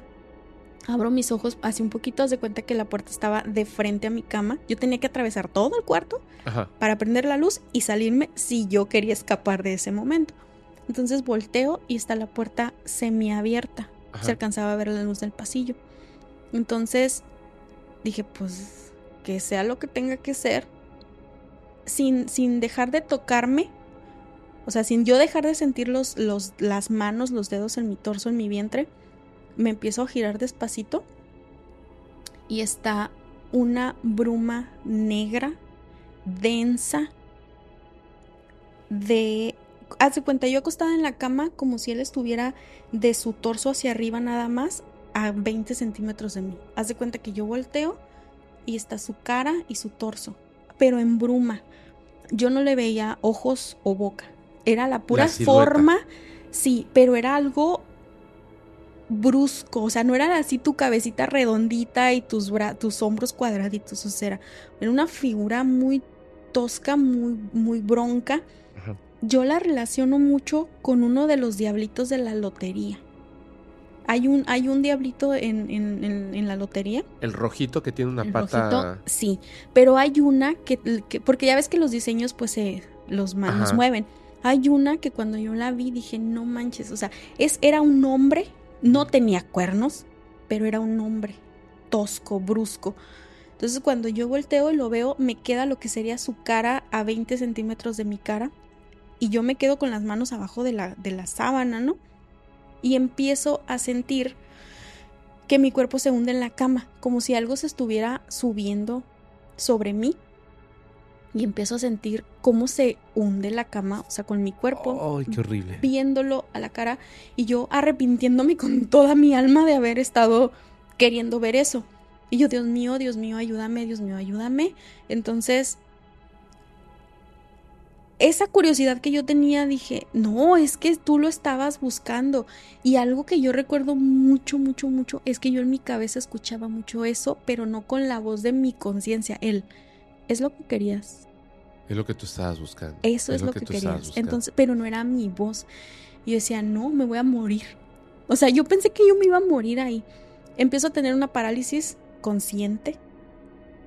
No, no podía mover ni mis manos, no me podía tapar mi cara con la sábana mágica que te cubre de todo. Entonces lo veo y le sostengo la mirada y dije, va, lo que tenga que pasar. Yo llegué a ofrecer mi cuerpo. De si necesitas entrar en mi ven, si poséeme. O sea, yo Cuando estabas Sí, cuando yo hacía ahí. mis. Ajá. Entonces dije, esta madre se me va a meter ahorita. Dije, me va a poseer. O sea, yo me despedí del mundo en ese momento. Entonces, el miedo. O sea, aunque estés consciente de que es algo que buscabas, ese lado de miedo, dije, no. O sea, no. El Padre Nuestro. Y me empezó a dar mucho miedo y yo, Padre Nuestro, ¿qué estás? Y se me olvidó llegó un punto en el que se me trababa la, la, la, la mente, no podía, no podía seguir rezando el Padre Nuestro. Y esta cosa gruñe, gruñe, ha- hace un, gruñido y haz de cuenta que viéndonos, abre un espacio en lo que sería su boca y se me viene encima y me come. O sea, abre su boca y se me desvanece en la cara. Y empiezo a sentir mi cuerpo. Me empiezo a sentir el cuerpo Como si te hubieras soltado, Sí, ¿no? como si me hubiera soltado y corro. Me levanté y corrí, prendí el foco, abrí la puerta y como yo estaba peleada con mis, con mis papás, Ajá. yo no corrí al cuarto de mis papás. Dije, me van a internar donde yo les diga que acabo de ver esto. Entonces me voy a la sala y me doy cuenta de que eran en la madrugada, eran las 2 de la mañana, iban a ser las 3 de la mañana. Dije, ¿cómo demonios voy a pasar la noche allá con lo que acaba de pasar? Empecé a llorar, me empecé a arrepentir, empecé a hablar a todos mis santos y mis ancestros de que me protegieran. Me quedo en la sala viendo ese pasillo, no veía nada, quedó la luz prendida. Empieza a amanecer, dije, se va a despertar mi papá y corro al cuarto y me vence el sueño y me duermo Ya en tu cuarto normal. en mi cuarto. Entonces me levanto, no le conté a nadie, no le conté a nadie porque yo sí dije, me van a internar, o sea, algo va a pasar, va a decir mi papá que estoy usando algo y, y me va a ir mal. Y lo dejé pasar. Entonces yo lo seguía pensando y decía yo, bueno, Brice, entonces, ¿qué quieres? O sea, ¿vas a seguir o ya no? Y le seguimos, le seguimos. Dije yo, a lo mejor nada más se quería presentar, a lo mejor nomás era un hola, ¿no? Va. Entonces se empieza a enfermar mi papá y me empieza a dejar en paz. Se empezó a enfocar en lo que le estaba pasando y me dejó un ladito a mí, Tu papá. mi papá. Entonces yo decía, "Ah, es que me- este güey me está ayudando a que mi papá me deje en paz eh, de alguna manera. Entonces yo relacionaba el, lo que mi papá le estaba pasando con lo que yo estaba pidiendo de que mi papá me dejara en paz. Ajá. Pero el, la enfermedad de mi papá, Fepo, fue, empezó a escuchar voces, empezó a tener taquicardias, empezó a tener parálisis de sueño. Yo no sabía. Te voy a decir lo que yo viví. Yo vivía el estar dormida y de repente llegaba mi mamá en la madrugada y me decía, Bricia, vámonos a urgencia, tu papá se siente mal. Y ahí te vamos toda la tropa, porque pues estábamos chiquitos todos, no nos querían dejar solos en la casa, nos quedaba el hospital súper lejos. Entonces, ahí te vamos todos, los cinco, papá, mamá y tres hijos, a urgencias porque mi papá se sentía mal. Mami, ¿pero qué tiene? Y salían y le decían que era ansiedad. Que era ansiedad, que traía la presión bien, que, o sea, todos sus, sus signos estaban bien, que era ansiedad. Pero llegábamos a la casa y mi papá empezaba a escuchar cosas, mi papá sentía cosas. Mm, y esa, eso fue lo que mi papá vivió, Ajá. las voces, que después me lo cuenta, yo no supe. Dije yo, es la, eh, la presión, no sé, X, ¿no? Pero ¿qué, decía, ¿qué decían los médicos? Que era ansiedad, que era un cuadro de ansiedad nada más, que era un cuadro de ansiedad. No le daban medicamento. De hecho, llegamos a un punto en el que nos íbamos a urgencias y ya no entrábamos. O sea, nos quedábamos en la camioneta esperando a que mi papá se calmara porque como que ya le había agarrado el rollo de que como no le daban medicamento, nada más hablaban con él adentro y le decían que todo estaba bien, que se calmara, ya no entrábamos a urgencias. Y yo no sé quién le metió cosas en la cabeza a mi papá que me empieza a culpar a mí. Yo no sé si vio, yo no sé si escuchó y me dice, es que tú tienes la culpa. Tú eres, por ti están pasando todas estas cosas. ¿Te decía tu papá? Sí, y yo me sentía bien orgullosa. Y yo así de que sí, para que se te quite.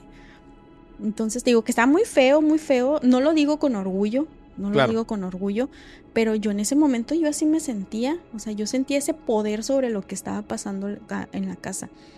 Mi mamá ya no se levantaba, se la pasaba acostada, se la pasaba llorando. O sea, ella también está en depresión Sí, mi mamá cayó en una depresión muy fea en esa casa. por ver hacia tu papá. Yo creo que era todo, ajá. Entonces empieza ella a caer en esta depresión, en que ya no era la misma, ella en su cuarto, yo en el mío. Ajá. Entonces se empiezan a poner las cosas muy feas, muy feas, eran gritos y más gritos. Un día, un domingo de, de, de catedral, ya nos íbamos a ir a la iglesia. Mi mamá tiene el Cristo todavía. Tenía un Cristo como de 30 centímetros, o sea, un crucifijo con el Cristo puesto en un clavo en la puerta de su cuarto. La puerta de mi mamá, mi puerta y la del baño estaban sobre un pasillo súper tétrico en esa casa. Entonces fue de que Bricia, vámonos. Es que yo no quiero ir, es que para qué me llevas. Yo no me había dado cuenta, Fupo, de que yo ya sentía una repulsión adentro de la iglesia. O sea, literal como te cuentan el, el Cristo con la niña del exorcista.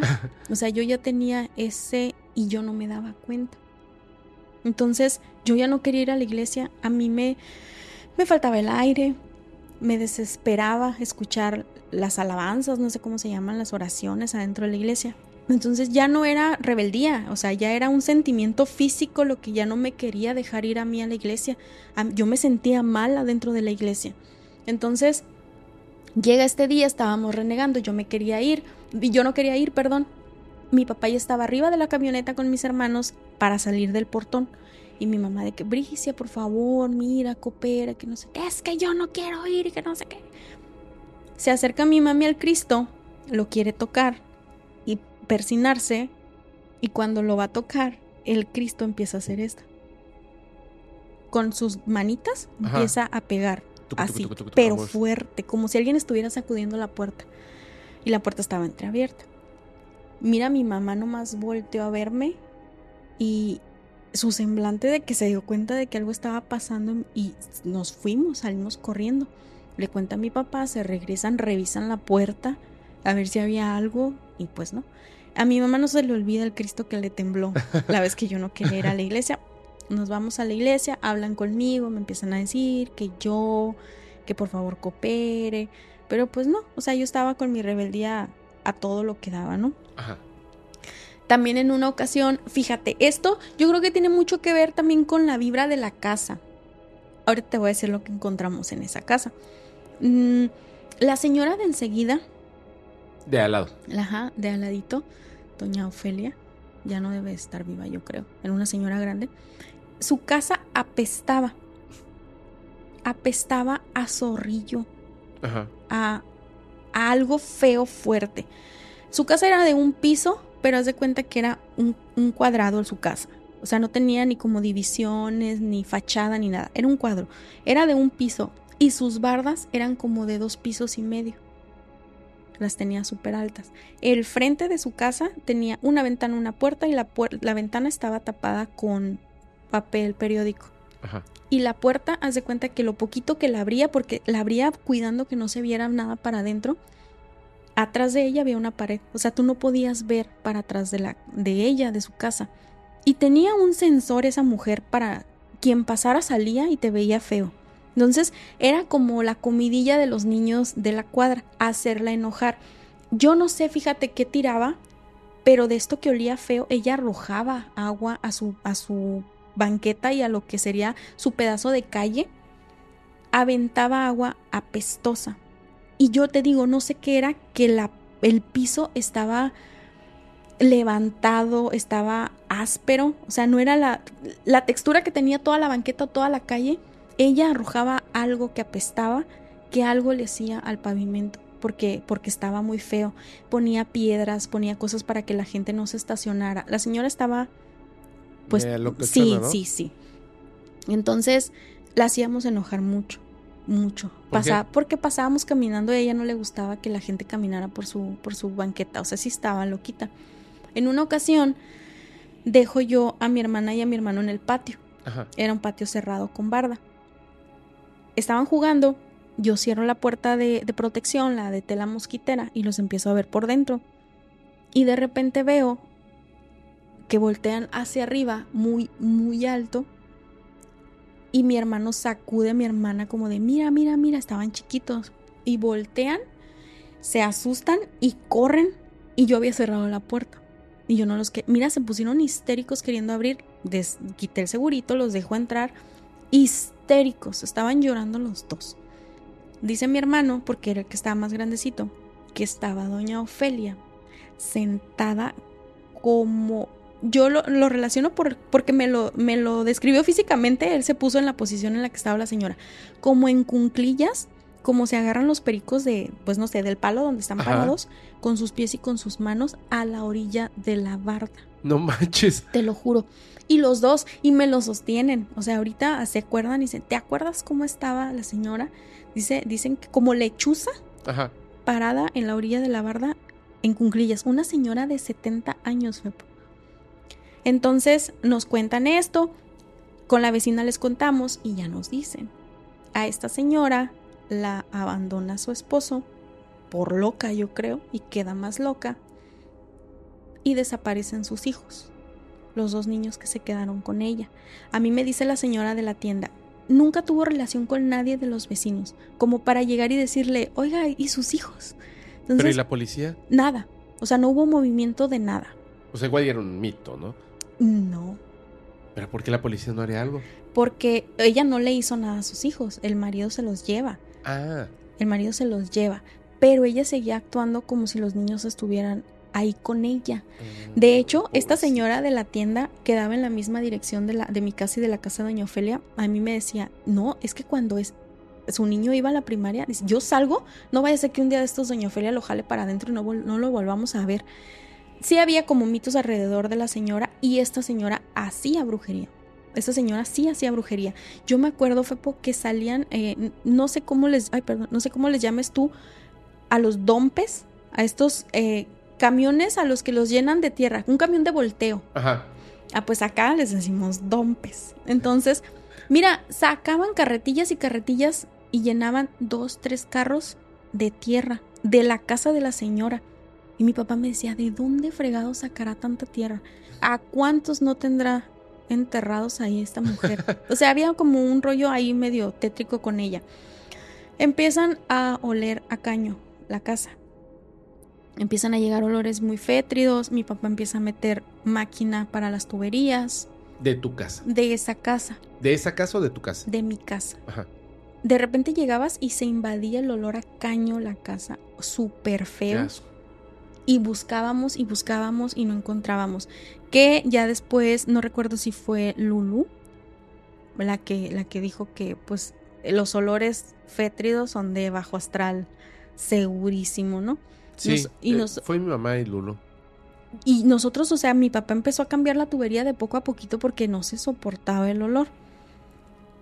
Un día después de que yo ya... después de que yo ya eh, tenía mucho miedo de, de lo que estaba pasando, de que se me había salido de las manos, de yo ver que mi papá y mi mamá ya estaban muy mal, yo le bajo dos rayitas a lo que yo estaba haciendo. Porque me dio miedo. O sea, a mí me dio miedo, dije, no, ya, me voy a calmar, no pasa nada.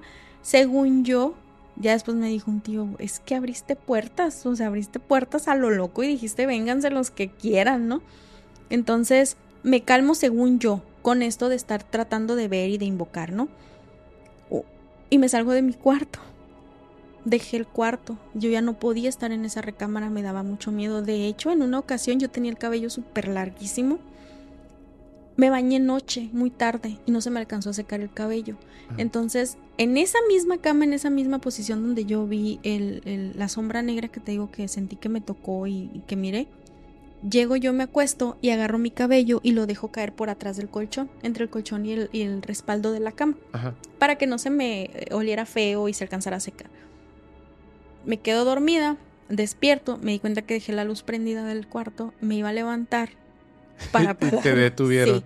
Me iba a levantar para apagar la luz y ¡pum! me regresaron. Pero así, pegada a la almohada. Y dije yo, un clavo, un clavo, un tornillo, me atoré en algo. Digo yo, bueno, no, una, dos, tres. Me levanto un poquito más lejos de lo que había llegado en el primer intento y me vuelven a jalar del cabello. Y empecé a llorar. Empecé a llorar y dije, no, ya, ya era mucho contacto físico, o sea, ya sentía yo cosas en mi cuerpo, no era de ver o escuchar. Digo, no, vuelvo a decir, no, vámonos, me levanto, ya no siento nada, salgo corriendo de una, apago el foco y me voy a dormir con mi mamá. Yo ya no volví a ese cuarto. Me empiezo a dormir yo con mis papás. Una mañana estoy dormida y me levanta mi hermano y me dice, Brisa, Brisa, mi mami se murió. ¿Qué? Así. Mi mami se murió, mi mami se murió. Y abro los ojos, volteo. Dormíamos todos como en dos o tres camas pegadas, ¿no? Porque ya estamos toda la familia en ese cuarto. Volteo y veo a mi hermana chiquita nada más. Entonces veo que está la luz del pasillo prendida. Me levanto en friega, salgo y está mi mamá sentada en la taza del baño con la tapadera eh, cerrada. Ajá. Desvanecida. Así, toda desvanecida, pálida. Mi papá en cunclillas gritándole que se despertara, que despertara. Me acerco y me dice, busca alcohol pues yo no sabía dónde estaba el alcohol en mi casa. Busco o hago como que estoy buscando, no lo encuentro. Me dicen, papá, ve a la tienda, tócale a la señora de la tienda y dile que te dé un alcohol. Y me manda sin dinero. Y mi papá, hey, despiértate, ¿qué tienes? Y que no sé qué. Me voy a las 4 o 5 de la mañana, le despierto a la señora de la tienda y le digo, oye, es que necesito alcohol. Es que no vendo. ¿Para qué lo ocupas? Mi mamá se desmayó. No, me dijo. Y sacó el alcohol de ella, me lo da. Regreso a mi casa y estaba este olor feo A, cañería. Entonces entro y mi papá había metido a mi mamá a mi cuarto. Como era el que estaba más cercano al baño, yo creo la cargó y, lo, y la mete a mi, a mi recámara. Entonces llego yo con el alcohol, me paro en la puerta y algo me frena. O sea, me dio, a mí me daba miedo ese cuarto donde yo estaba haciendo mis cosas y ahí la tenía mi papá y mi mamá estaba desvanecida y la tenía semi acostada, pero mi mamá inconsciente. Entonces llego, le aviento el alcohol a la cama, mi papá le empieza a poner el alcohol y hace cuenta que mi mamá abría los ojos y veía a mi papá. ¿Y qué, perdón? Abría los ojos, volteaba a ver a mi papi y se le ponía una sonrisota, pero así súper tétrica, y cerraba los ojos y se volvía a ir. Perdón, estás cerrando muy bajo. Perdón. Ah. Cerraba los ojos y se volvía a ir. Ajá. O sea, a desvanecer. Sí, se desvanecía. Otra vez. Y yo no quería entrar. Y mi papá, ayúdame, súbele los pies. Porque estaba medio entre acostada y no acostada. Y yo no quería entrar. Y hace cuenta, así, abría sus ojos despacito, veía todo y se reía. Y se volvía a dormir. Y así estuvo un buen rato. Y empezó a carear. Carear. A vomitar. ¿Qué es carear? Guacarear. Ah, ok. Empieza a guacarear así, horrible algo horrible. Mucho, mucho, mucho, mucho vomitó. Que de hecho era tiempo de frío. Tuvimos que abrir las ventanas ¿Del por olor? el olor que se puso en la casa. O sea, entre lo que ella sacó y en lo que ya olía en la casa, tuvimos que abrir ventanas en en pleno noviembre, yo creo, para Durango hace muchísimo frío, neva, para que se ventilara. Y ya, regresa el semblante de mi mamá. O sea, yo ya la ubico como mi mamá porque te lo juro que cuando estaba desvanecida y abría sus ojos, yo no Por sentía que fuera mi mamá. ella, ¿no? Sí, sí. Yo literal sentí que le iba a dar una mordida a mi papá o algo por la cara que tenía cuando abría los ojos. Entonces vuelve en sí mi mamá después de la vomitada que dio. Se reincorpora. ¿Qué pasó? Pues te desmayaste. ¿Cuándo? ¿Cómo? O sea, mi mamá no se acuerda. Dice que iba a entrar al baño, se estaba viendo en el espejo de- del, lavabo y se le fue. Se desconectó. Ella no se acuerda ni haberse mareado, o sea, nada. Nada más se desvaneció y, y se sentó en el excusado, ¿no? Pero ella no se acuerda de nada. Noviembre. Entre noviembre y diciembre, mi papá renuncia a su trabajo de muchísimos años porque meten eh, a los plomeros en el último pedacito que faltaba de, la, de las tuberías que te digo que estaban cambiando. Y encuentran vasijas con huesos. No eran huesos humanos, Ajá. eran huesitos de animales. Dice este señor Vasijas como de barro algo de así. barro, eran, eran ollitas de barro, vasijitas, ya quebradas, ¿no? ¿En la tubería? En la tubería, ¿Cómo? que en, en la tubería, que de hecho era una tubería súper vieja porque yo ni siquiera la ubico como estos tubos de PVC. O sea, era así de hierro. Sí, ajá, gruesa? como, o como de, de, de- Metal. de- no sé, pero estaban súper corroído y ya estaba todo desbanatado. Ajá. Entonces empiezan a sacar con carretillas eh, tierra de donde habían estado quebrando en el patio y sale el señor con, mira lo que había. Y estaban estos pedazos de vasijas de barro quebradas con huesos. ¿Pero huesos de qué? No, no, deben de ser de animales. O sea, como si te comes un pollo, Ajá. pero cada vasija tenía su, su, su de puñito animal. de, de huesitos de animal. Ajá. Conejo, pájaro y así, Dice él que, que eran de, de animales, ¿no? ¿Y qué fue? No, le- yo me acuerdo que dijo el señor, no, dijo, aquí renta no es de ustedes. No, pues rentamos, pues yo que tú me iba. Eh, perdón. Yo, yo que tú me iba, le dice el señor a, a- no sé si era mi papá o mi mamá. Ajá. Dice, ¿están rentando o, a- o es de ustedes? No, estamos rentando. No, le dijo, esto no, no es bueno, le dijo, hay mucho, mucho cochinero ahí, le dijo, como que alguien hizo algo y aquí lo dejó. Y todos Entonces- voltearon a ver a la señora Ofelia al lado. Sí, a los hijos de Doña Ofelia, ¿no? No, no, no. Resulta que empezamos a, a planear la huida. Ajá. Empecé yo a escuchar pláticas entre mi mamá y mi papá de que, Nos de que vamos hay que ir. irnos, hay que irnos, pero no le daban el cambio en el trabajo a mi papá. Entonces mi papá ya tenía, yo tenía como 13, 14 años, mi papá tenía como lo mismo trabajando en esa empresa. Entonces, ¿cómo vas a renunciar? Pero no le querían dar el cambio. Entonces empezamos a ver opciones, bueno, ellos, ¿no? Yo Ajá. escuchaba. Mi papá quería poner un negocio, un negocio propio, ver la manera de regresarnos a de donde éramos, porque ya se sentían muy mal ellos en su estado de ánimo. Entonces mi papá de volada dijo, no, es que es la vibra de la casa, es lo que tiene la casa, nos echó a perder, algo hizo en la familia, nos vamos. Ya que decidimos que nos íbamos a ir, eh, se calman las cosas. No sé si fue por el retiro de las vasijas o qué pasó, Ajá. Pero se calmaron las cosas que estaban pasando ahí en la casa. Y un día en la noche estábamos dormidos y ahorita que dijiste lo del, lo del ruido, el latigazo con las, con las plantas Ajá. del caso de tu mamá, Ándale. así. No sé si has escuchado cómo suena un rifle de postas, Sí, así seco. sí. Haz de cuenta, en la noche ya dormidos todos, Dentro de la casa. dentro de la casa. O sea, como si hubieras dejado caer algo, ¡pa! así. Mi papá, no se muevan. ¿Qué fue? ¿Escuchaste? Sí, espérate. O sea, estábamos dormidos todos y ellos estaban cuchilla- cuchicheando, ¿no? ¿Dónde se escuchó? No, pues que en la sala. Quédate aquí con los niños. Y se levanta mi papá, sale y de repente le habla a mi mamá. Ven, córrele. Se levanta mi mamá y ahí voy en frega yo atrás de mi mamá. Estaba un vaso en el que mi papá se había tomado una pastilla antes de irse a acostar. Así, liso, de vidrio, Ajá. transparente, partido a la mitad. Así. O sea, no se cayó. No se cayó, no tenía ni astilla, nada. Era un corte perfecto en medio del vaso y estaba el vaso abierto, en donde mi papá lo dejó. Dice mi tío, el que te digo que es pastor, lo llenaste de energía. De toda la energía que traías, se la pasaste al vaso y por eso el vaso explotó. Cinco días después nos fuimos. Pues sí. Cinco- mi papá renunció. Mi papá renuncia al trabajo y nos vamos de Durango a Sinaloa de regreso. Mi papá renunció, se fue con sus ahorros, vida nueva, todo nuevo, pero no. Sí. Esto que habíamos abierto y todo esto que habíamos cargado se fue. ¿Habíamos? ¿O Bueno, pues yo, Tú. sí, yo. Se va detrás de nosotros porque llegamos a Sinaloa y empiezan a pasar cosas en Sinaloa. Es lo que te, me preguntas que si mi papá tenía esta de, de sentir cosas también. Ajá.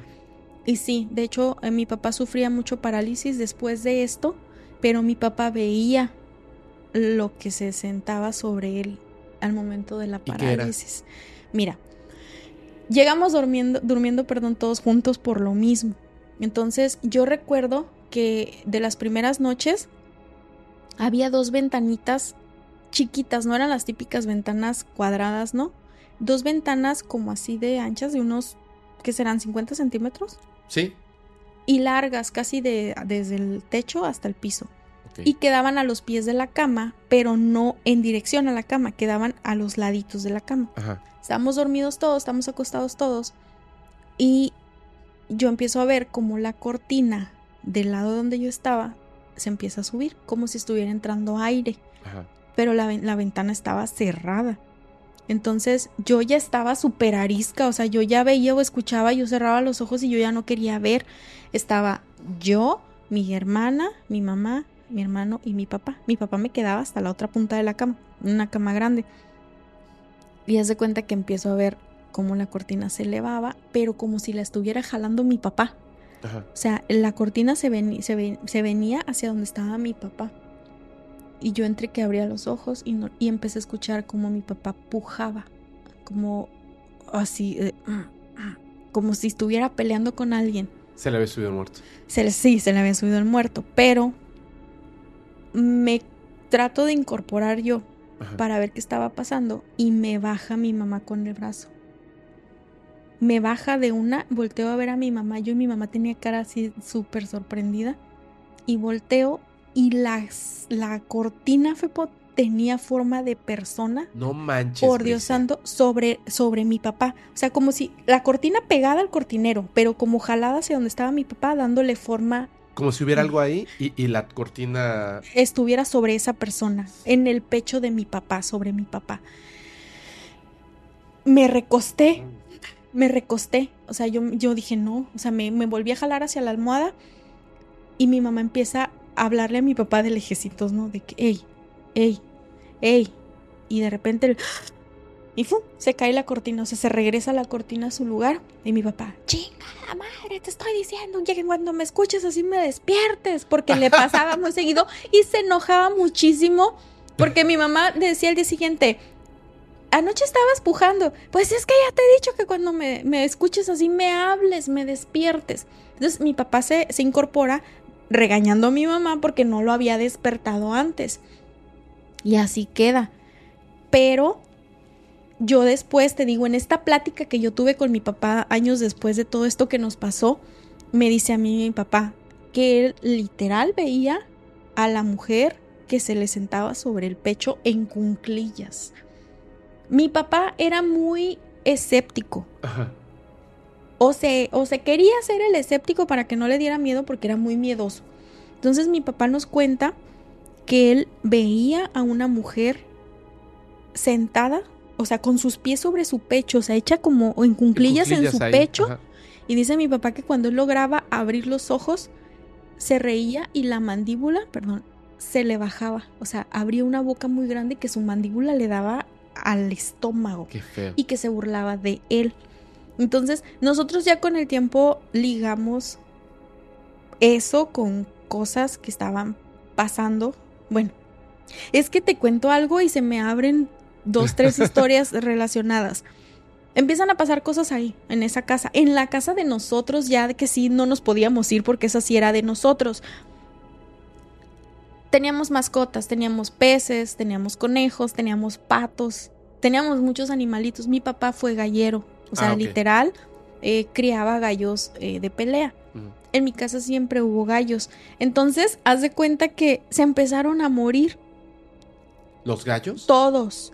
Nos quedamos sin conejos, nos quedamos sin patos, nos quedamos sin peces. Entonces mi papá empieza a buscar ayuda, Ajá.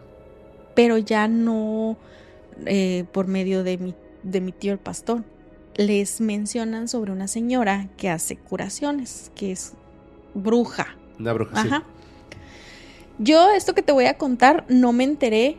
Esto pasó cuando yo tenía como 14, 15 años. Yo me enteré cuando tenía como 20. Ok.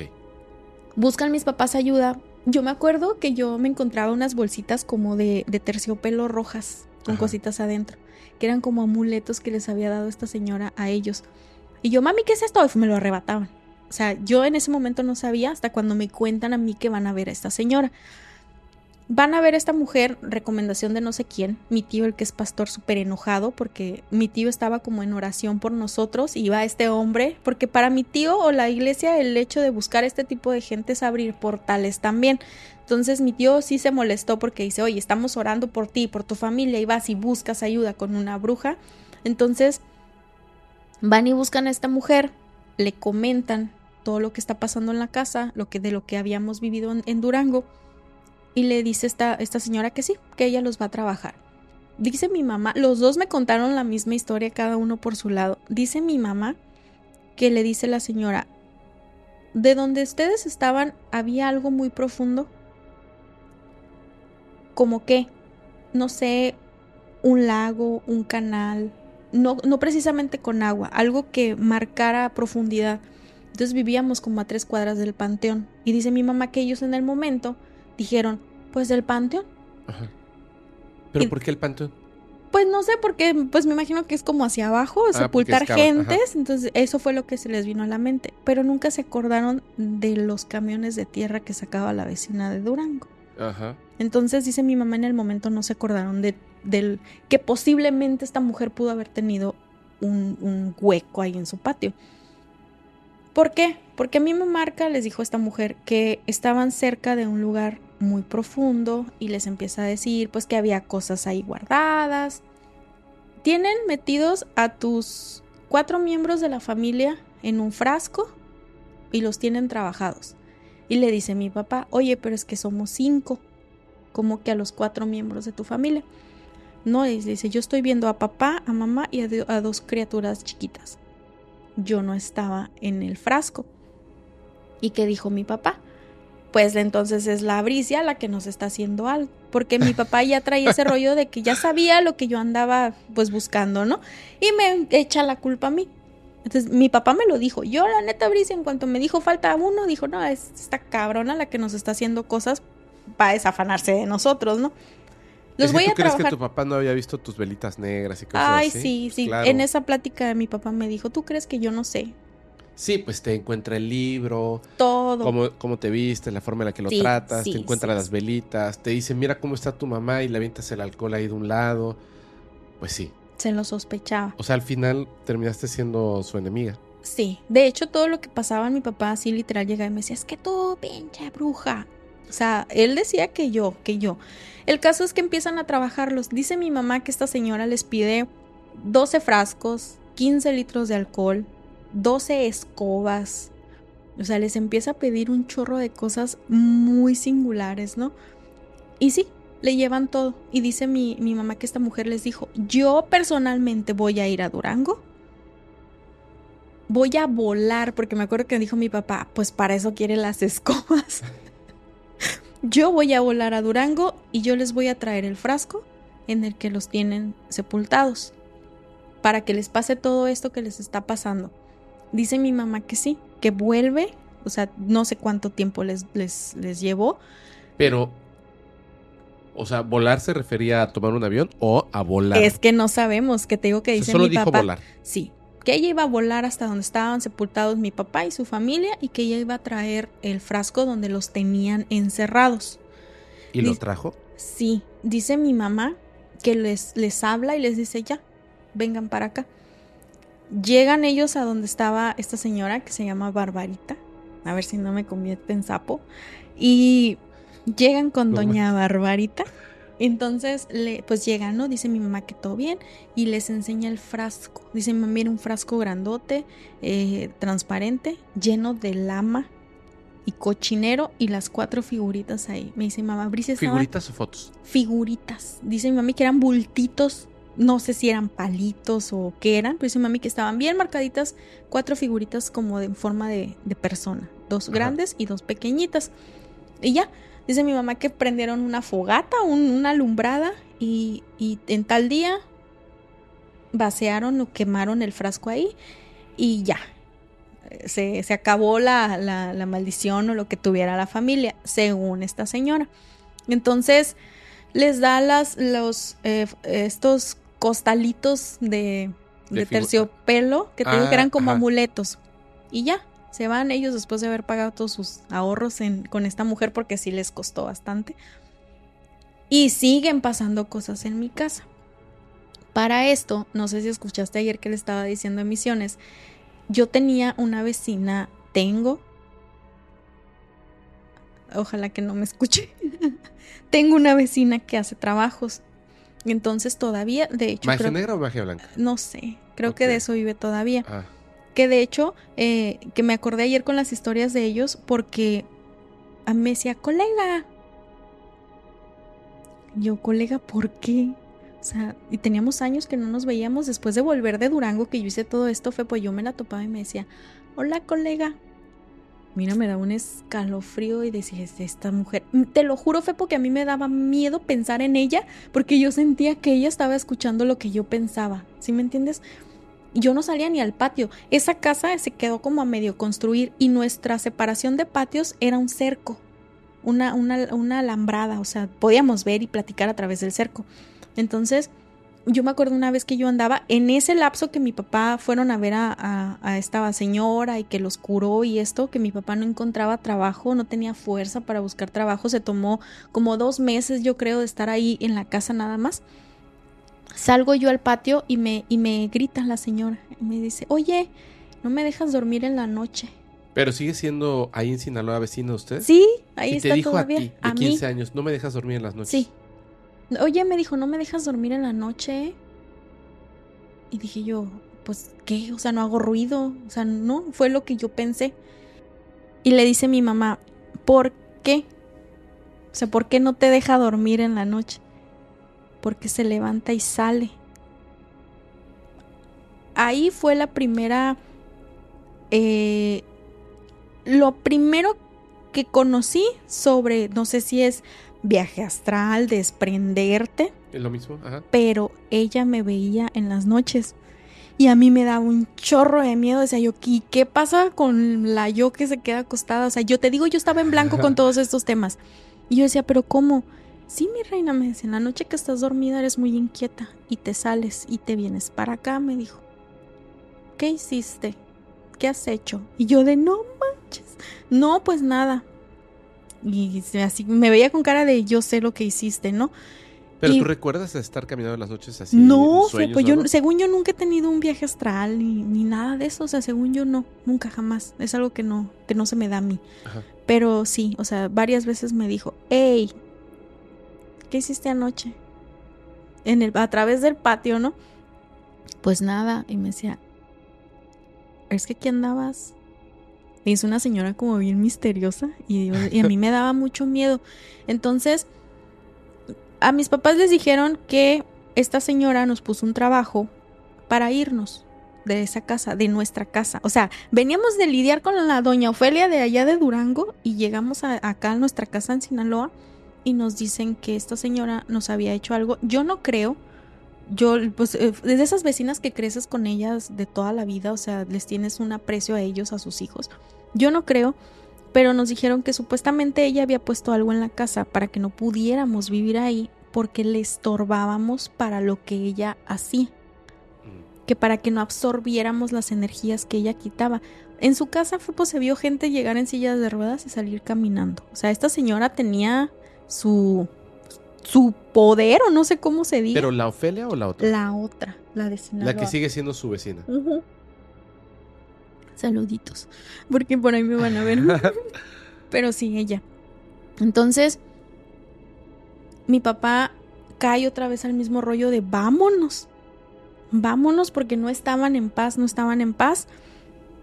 Vuelve a meter solicitud mi papá en su antiguo trabajo a los dos meses de que según él se iba a tomar un tiempo para poner un negocio nosotros. No aguantó, se nos murieron los perros, se nos murieron los gatos, se nos murieron los, los peces. Y le dice a mi papá, mi tío, es que es la vibra. O sea, todo lo que ella trabaja lo están absorbiendo tus animales. Y está bien, le decía mi tío, es, es mejor que se quede con ellos. En esto yo no perdía contacto con dos, tres amigos de Durango y yo me quería fugar. Yo me quería escapar de mi casa, yo me quería ir a, a Durango. Y yo seguía haciendo todo por irme de mi casa. O sea, yo no, yo no estaba a gusto en mi casa. Entonces, mi papá piensa, porque él me lo dijo, que así como esta señora Barbarita los, les quitó el trabajo que les habían hecho en, Durango, podían ayudarlos conmigo.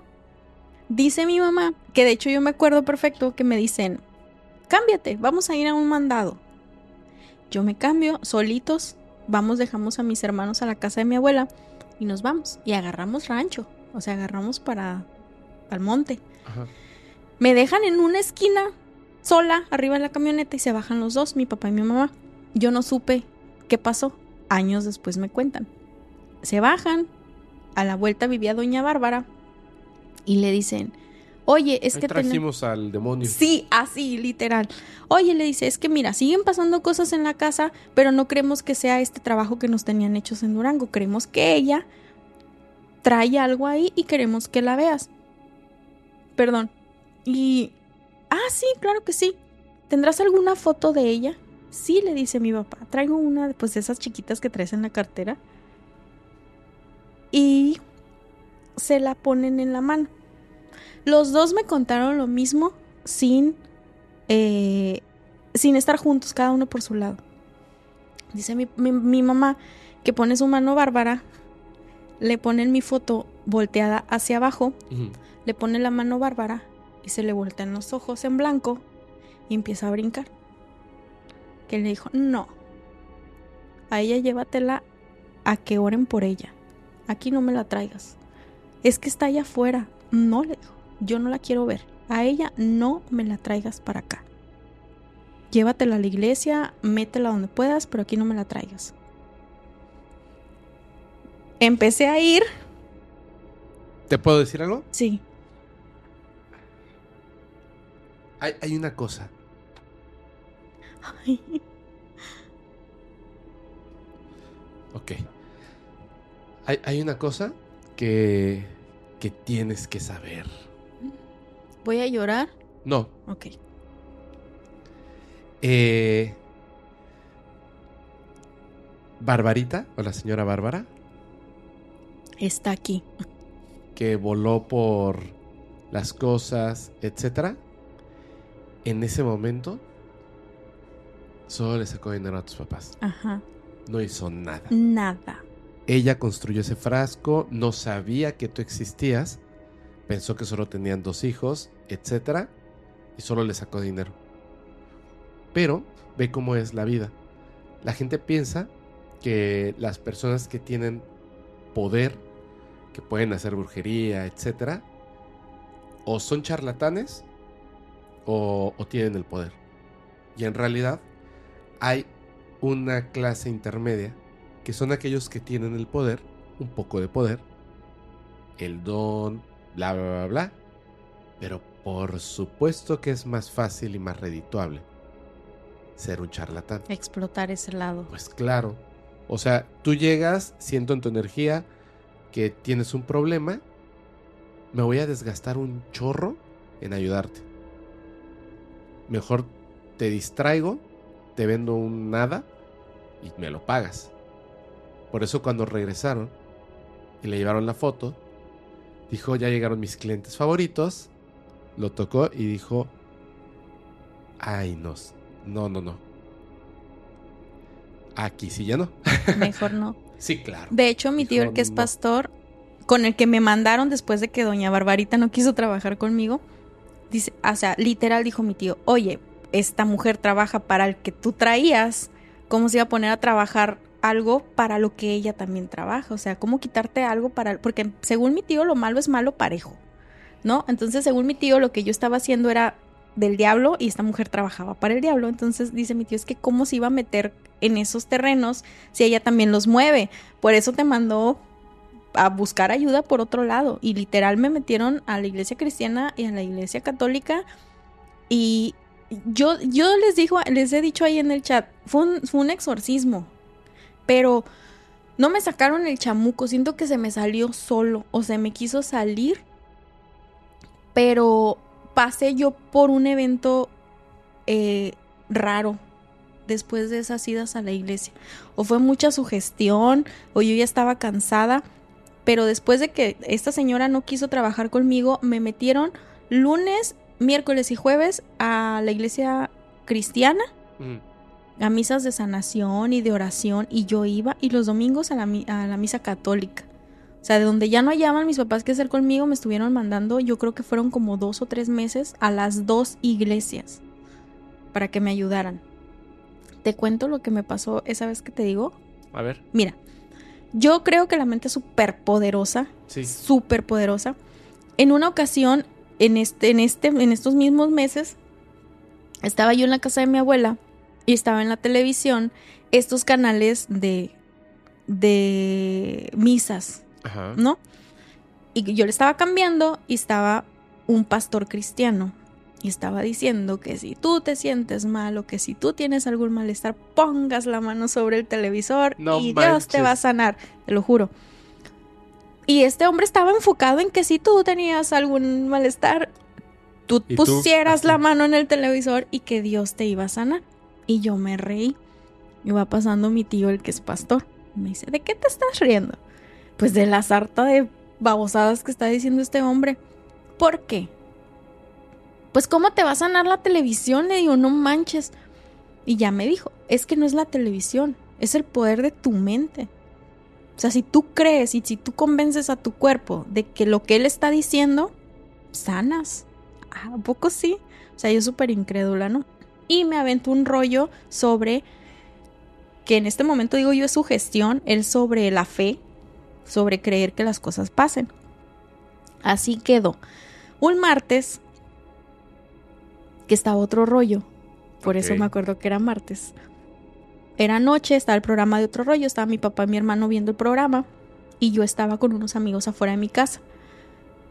Entro salgo, entro salgo por cosas a mi recámara y escucho de lo que se está tratando el programa.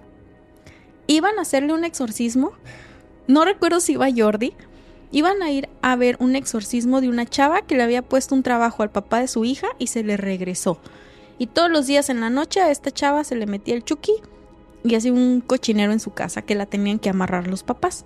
Entonces estaba enlazado eh, Adal con el cura, dos no sé qué invitados, un escéptico y no sé quién más. El caso es que estaba otro rollo en todo su apogeo ahí, ¿no?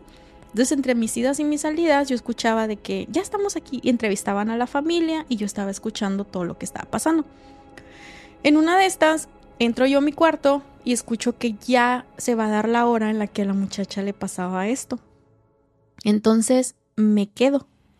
Estoy haciendo algo en mi cuarto, le sigo poniendo atención y empiezan a gritar que eh, la persona que no creía que no abriera los ojos.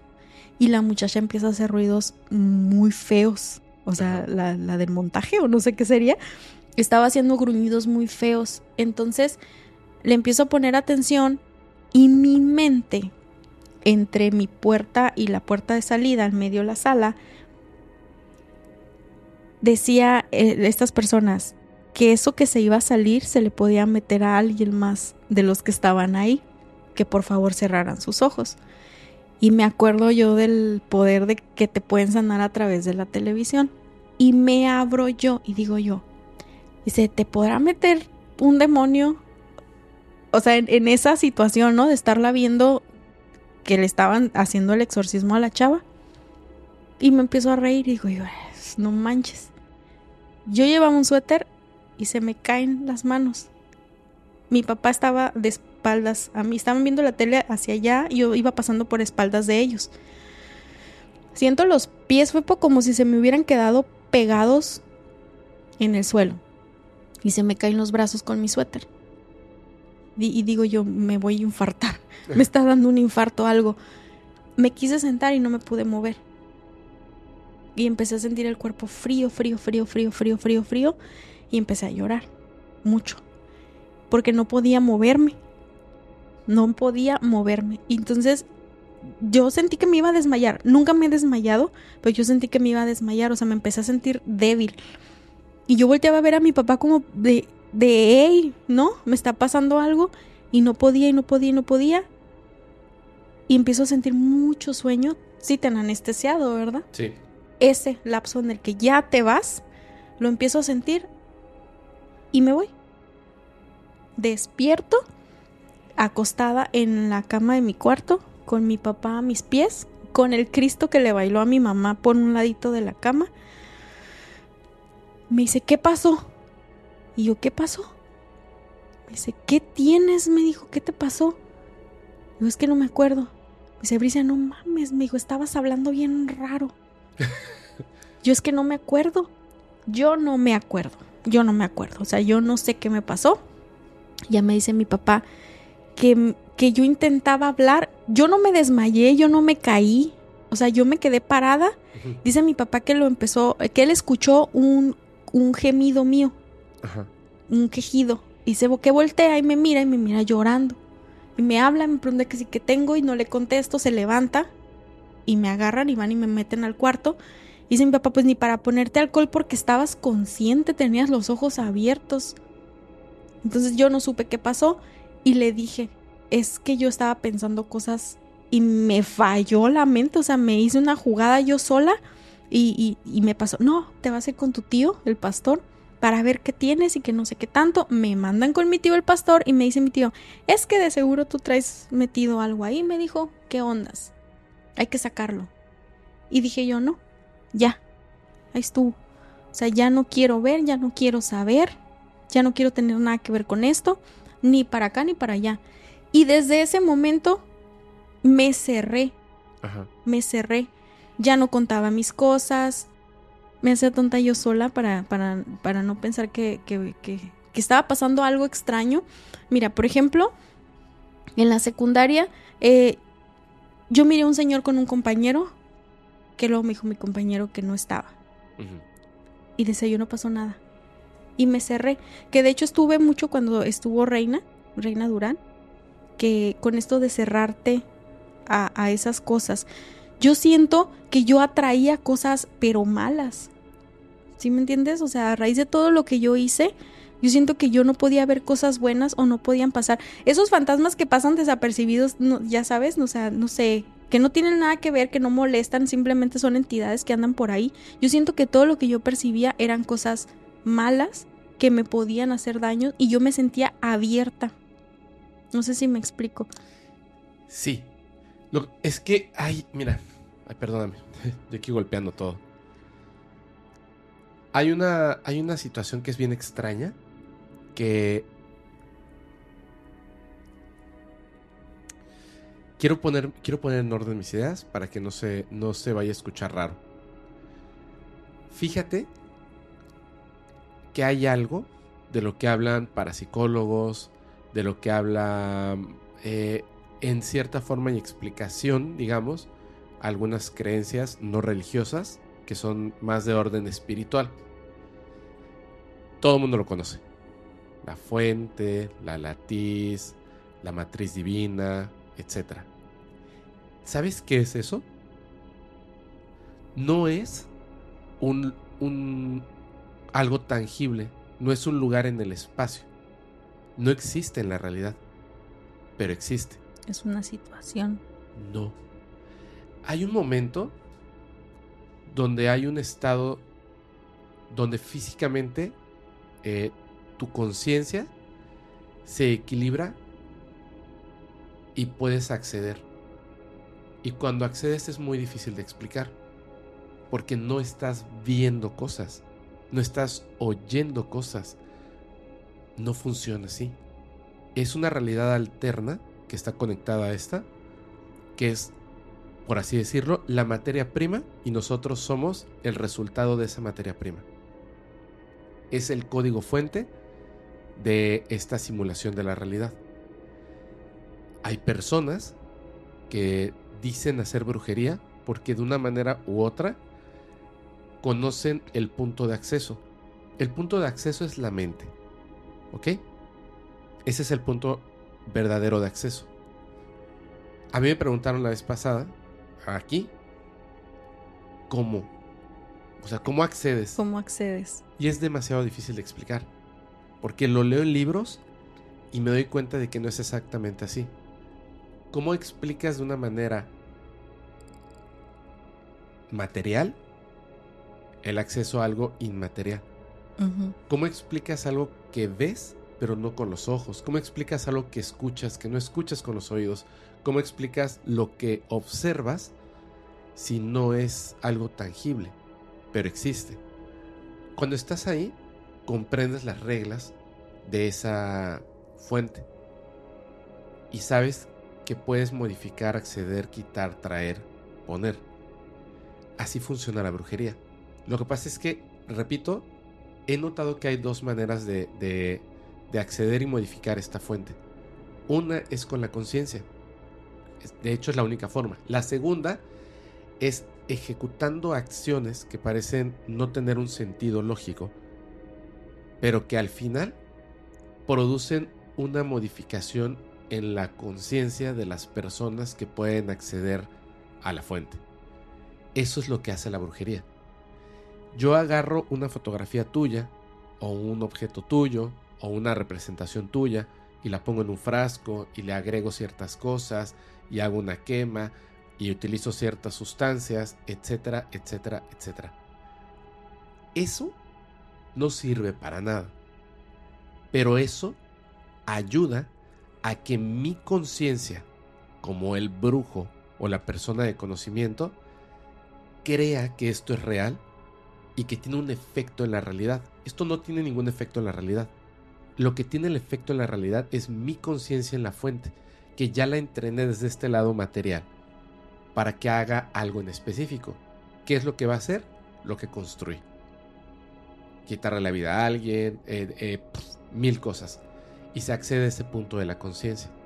Entonces, siento por lo que estás contando que no era el, el diablo.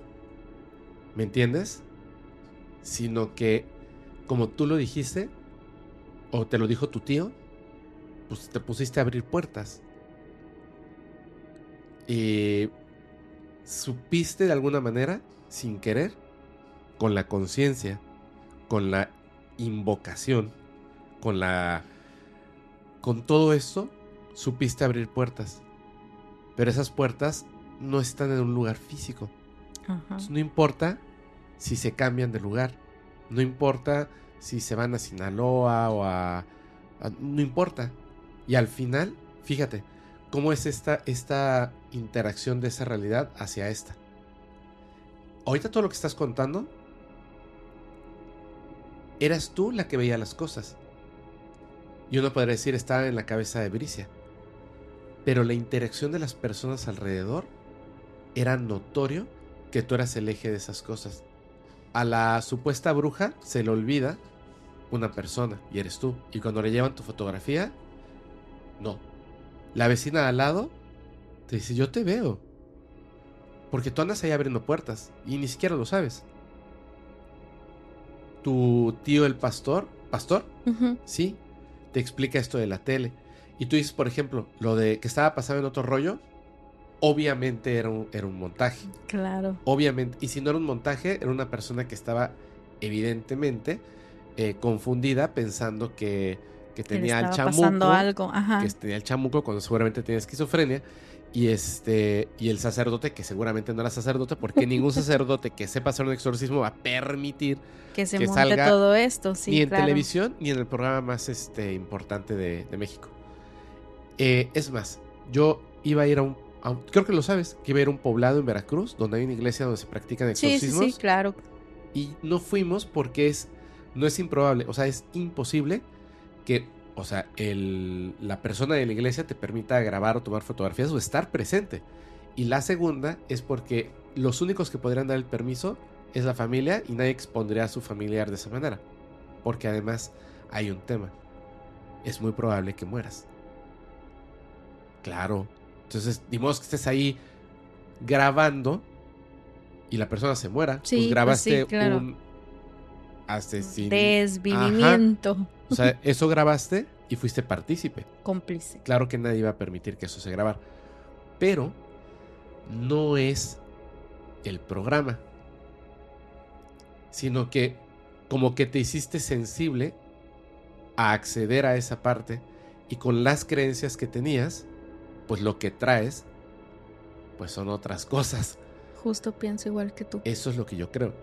O sea, tu vecina, ¿cómo? Esa, bueno, no has dicho su nombre, pero esa vecina te dijo, nos reconocemos. Me decía colega. Claro, porque eso es lo que, se, lo que sería como la bruja natural. Que eso es lo que muchas personas desean, ser el brujo natural o la bruja natural. Porque tienen esa capacidad de acceso inmediato. La cuestión es qué haces con ese acceso inmediato. Cuando no sabes que tienes el acceso inmediato, uff. Y te voy a contar una cosita para que... Yo sé que hay gente que lo va a entender. Y si hay parapsicólogos y parapsicólogas que escuchan esto, por favor, manden un correo electrónico tratando de poner en palabras exactamente cómo funciona. Subí un avión, ahora que hemos estado viajando un montón, y antes de subir ese avión, pensé, verde. No es una tecnología muy fregona, tampoco un automóvil. Y nos las pasamos un avión y otro. No quisiera que pasara algo malo. De alguna manera nosotros, los seres humanos, los que estamos en el avión, somos capaces de controlar el entorno, modificarlo con nuestros pensamientos para evitar una improbable catástrofe. Estaba pensando en eso. Y cuando subí al avión, una persona, un señor, de los primeros en, este, en subirse al avión, me llamó mucho la atención porque los colegas se reconocen. Y lo volteé a ver y estaba sentado en una posición en específico que me encanta, que no la voy a comentar, con los ojos cerrados. No estaba orando, estaba accediendo a la fuente. Te lo juro. Lo vi y lo supe. Te reconociste. De inmediato. Claro. Claro. Él estaba cambiando el entorno para que no fuera a pasar nada malo. ¿Sabes? Solamente como un momento. Los seres humanos lo hacemos. Lo hacemos cuando no estamos preparados para un examen, por ejemplo. Lo hacemos cuando cosas malas están ocurriendo y quieres que pase algo bueno. El orar es esa acción que te ayuda a acceder a la fuente. El meditar es esa acción que te ayuda a meditar a la fuente. Eh, perdón, a acceder a la fuente. El hacer brujería es esa acción que te ayuda a acceder a la fuente.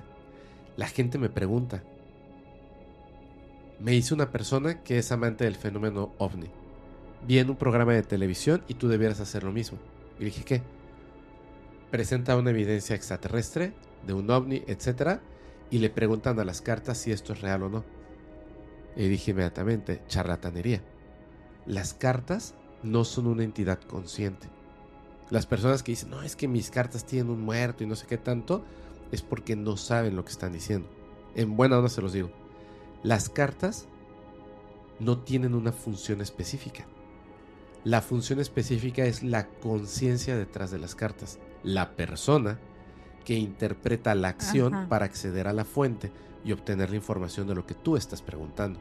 Por eso importa el hecho de que estés así en persona, pero no es la parte más importante. La parte más importante es que tu pregunta se pueda construir en la fuente. Tú no le puedes preguntar a la fuente cómo le va a ir a esta persona en el futuro. Las probabilidades Son y las opciones son infinitas. infinitas, no hay respuesta. Tiene que ser específica. ¿Voy a estar vivo mañana? Esa es una pregunta específica. Es una pregunta específica.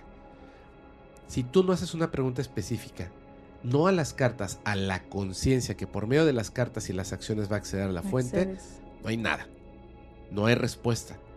Esa es la parte importante. La curación con plantas, con energía, es acceder a la fuente. ¿Me entiendes? Y por lo que veo, es, es como hacer brujería sin querer. Y como que veo que eso estabas haciendo. Por eso es que se repetía una y otra y otra y otra y otra cosa. Y por eso la señora al lado creo que no los quería. Es Exactamente. Más, te voy a decir algo. Eso que esa señora tiraba en la calle y apestaba, ¿tú crees que era algo malo? O, o sea, la intención con la que lo hacía o No. eh, el material con el que lo hacía. Sí. No. Eso que apestaba, yo sé que es y no te lo voy a decir. Porque Porque no lo voy a decir públicamente. Yo sé que es. Cuando hay malas energías en casa, cuando te están haciendo un trabajo o cuando quieres limpiar algo, utilizas un material en específico con el que limpias y luego tiras en el patio de tu casa. O sea, afuera. Y apesta. no manches. Claro, la señora no estaba haciendo daño. Se estaba limpiando de mí. Se estaba limpiando de todo lo que pasó. De ti, de lo que pasó con sus hijos, de lo que pasó con su esposo. Por esa razón estaba sacando tierra. Ella no estaba haciendo daño. Ella estaba limpiando. Te lo aseguro, Pues sí. te lo aseguro. Pero bueno, a ver, ¿y qué pasó? Ah, yo sé que la gente se andaba limpiando de mí.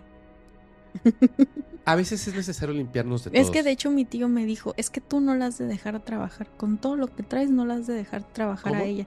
Mi tío me decía que muy posiblemente yo no la dejaba trabajar.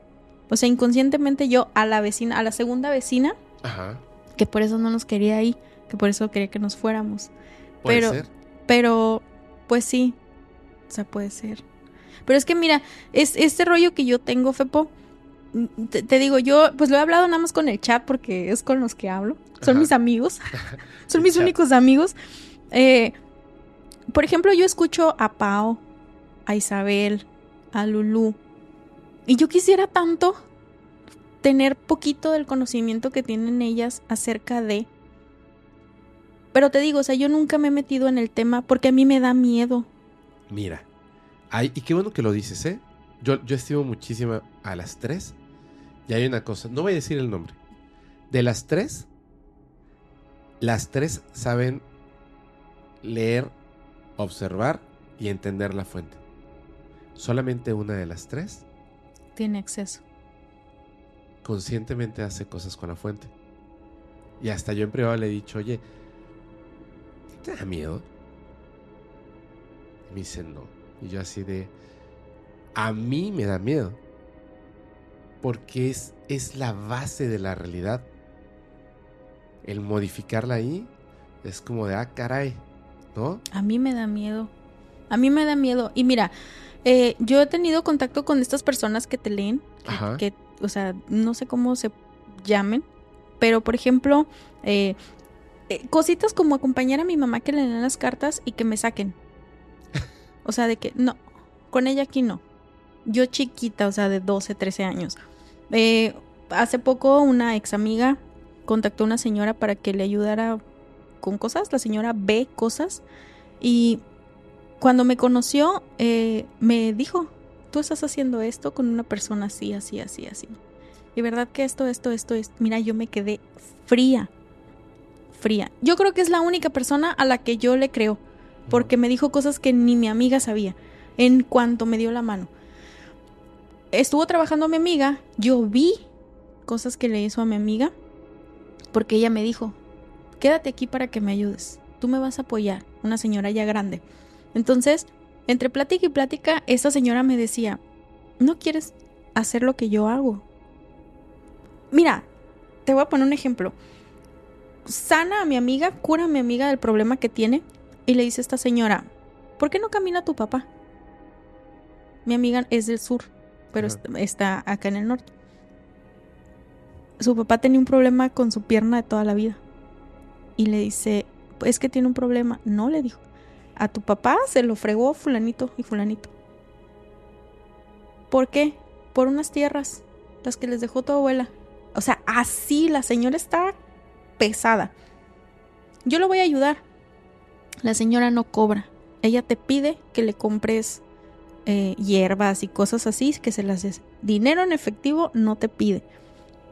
Y le dice, un día, necesito que me traigas, pero así la señora, necesito que me traigas la foto que está en el mueble que está aquí de abajo entre no sé qué, no sé qué, donde tu papá trae una camiseta amarilla.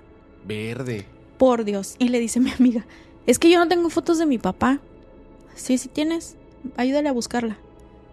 Y ahí vamos las dos a buscar la foto y la encontramos. Fepo. y mi amiga de... Y ya se la dimos. Y lo trabajó y lo curó. Esta señora, como otras con las que ya he tenido contacto que leen cartas y cositas así por medio de mi mamá, porque a mi mamá le gusta mucho eso, me dijo, tú puedes ser como yo, tú tienes lo que yo tengo. ¿No te gustaría? Y yo, ¿pero qué? Ver. Ver más allá. No. ¿Por qué no? ¿A qué le tienes miedo? A ver cosas que yo no quiero ver. O sea, yo no quiero andar viendo gente muerta o sucesos o cosas que vayan a pasar. No. Y me dice, pero es que si tú, tú lo tienes, vamos, yo te voy a llevar. De hecho, me dijo, yo te puedo llevar con mi madre. Está en Chihuahua, me dijo. ¿Sabes cuántos años tiene mi madre? Esto es una señora grande. ¿Cuántos? Tiene 120 años. No manches. Está en una cueva. Está en una cueva, me dijo, en Chihuahua. Y nos juntamos. De hecho, el mes que viene voy a ir, me dijo. Nos juntamos las hermanas que somos. Yo ya estoy vieja, me dijo. Yo necesito descansar. ¿No te gustaría entrar a ti? Me dijo. Yo no averigüé, yo no pregunté, le dije que no. Ay, le hubiera dicho que sí. No, Fepo. Mi mamá me dice, sí, Brice, así. No, le dije, no me interesa. Me dice, es que explótalo, no le temas. Y me acuerdo que me decía, ¿qué miras en mí? O sea, la señora que todo lo ve, me decía, ¿qué miras en mí? Y yo, es que no veo nada. Concéntrate, es que estoy pasando por un proceso eh, de documentos, pero yo no puedo aplicar esto en mí. Y yo quiero saber cómo va a terminar esto que estoy haciendo con, eh, con este papeleo. Y me agarraba las manos y me decía, mira, ¿qué miras? Y pues yo no veía nada, ¿me entiendes? A mí esta risa me daba. Me metía mucho el rollo de, tú puedes hacerlo, tú lo tienes, tú puedes.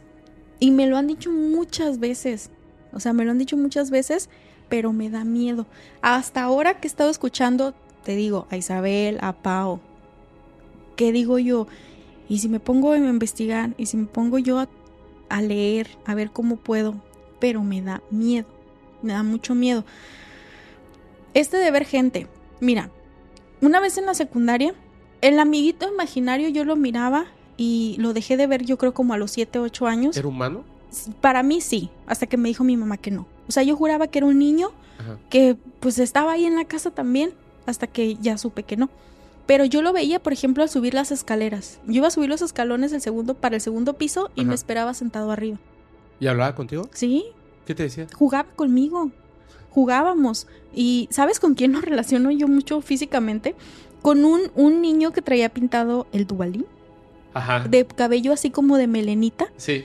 Era igualito. Y yo lo veía, o sea, cuando yo salía de bañarme, el niño estaba sentado afuera. Cuando yo subía los escalones, estaba ahí. Que andamos en la azotea con la ropa del tendedero, estaba sentado en el tragaluz. O sea, siempre estaba ahí.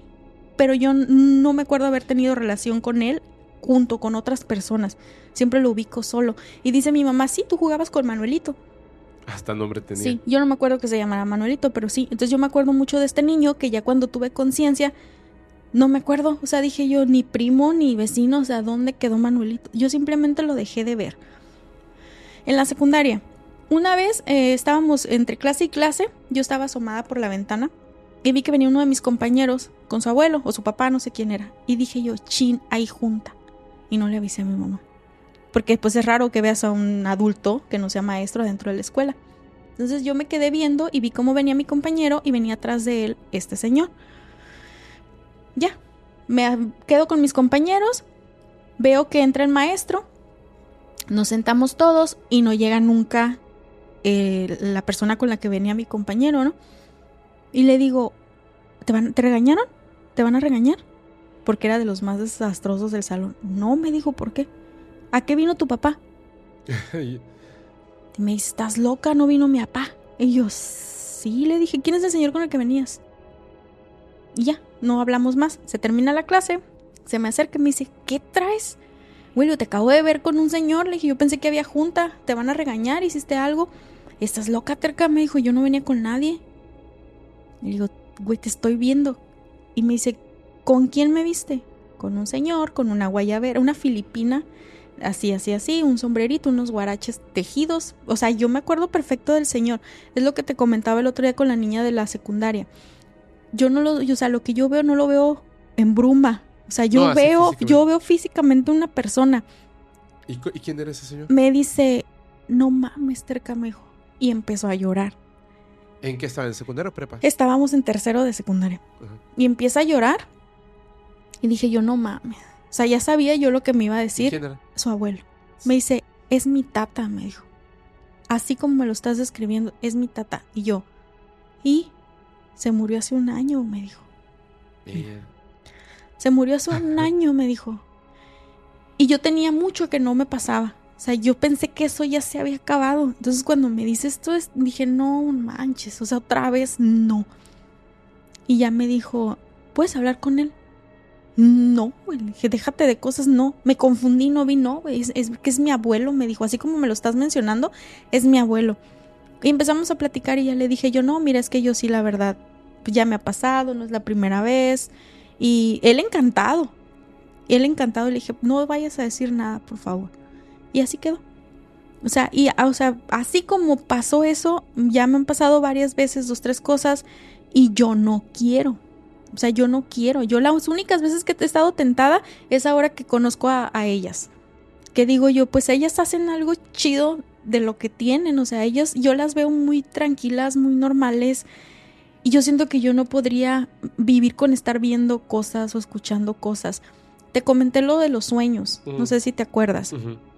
Eh, a mí se me presenta mi papá, se me presentó eh, la mamá de, de mi pareja Ujú. Que falleció, yo no la, no la conocí y, y, y yo las, o sea, yo la ubicaba desde antes sin haberla conocido. O sea, y por medio de los sueños también, y me impactan los sueños. Ahora dice? imagínate, ¿quién? Ah, por ejemplo, la, la, La mamá, mamá. de tu pareja. Por ejemplo, eh, yo no la conocía y él se va a un viaje. Ya había fallecido. Yo no la conocí. O sea, yo no la alcancé a ver viva. Él se va a un viaje y se queda a la casa de su mamá sola. Ajá. Él y yo no vivíamos juntos, él vivía en la casa de su mamá. Entonces, él se va de viaje, queda a la casa de su mamá solita. Y como a la segunda noche de que él se va de viaje, salgo yo de en mi sueño, de mi cuarto, de mi departamento, que jamás conoció a esa señora ni nada. Y está la señora sentada en el sillón de una persona. Ya me perdí. Tu pareja físicamente sí se fue, Salió de viaje. salió de viaje Se fue de México. Ajá. a casa de su mamá, Mm, mm. a otro lugar. Sí, sale él de vacaciones. Él y se tú te queda. quedaste sola. Sí, O no sea- vivíamos juntos. Él vivía en la casa de su mamá que había fallecido y yo Ah, vivía en mi departamento. y yo y yo vivía en mi Tú departamento. nunca la conociste a la señora. Yo no la conocí. Ok. Y entonces, estabas Entonces, soñando que Yo en estaba soñando, este güey se había ido de vacaciones y se fue de viaje. Entonces salgo yo y está la señora sentada en el sillón de mi sala. Pero tú la reconociste como tu suegra. Sí. O sea, yo la había visto en fotografías nada Ah, más. En persona yo ni siquiera la había visto. Y me dice, ¿dónde está Fer? Y le digo, no está. Es que salió de viaje. Yo nunca había entrado a esa casa, Ajá. a la casa de ella, donde estaba viviendo él. Y me dice, es que me apagaron la luz del pasillo. Y está muy oscuro. Y ya le dije, no, pues es que salió de viaje. Y, y me pregunta por la hija de él, que también vivía con ella.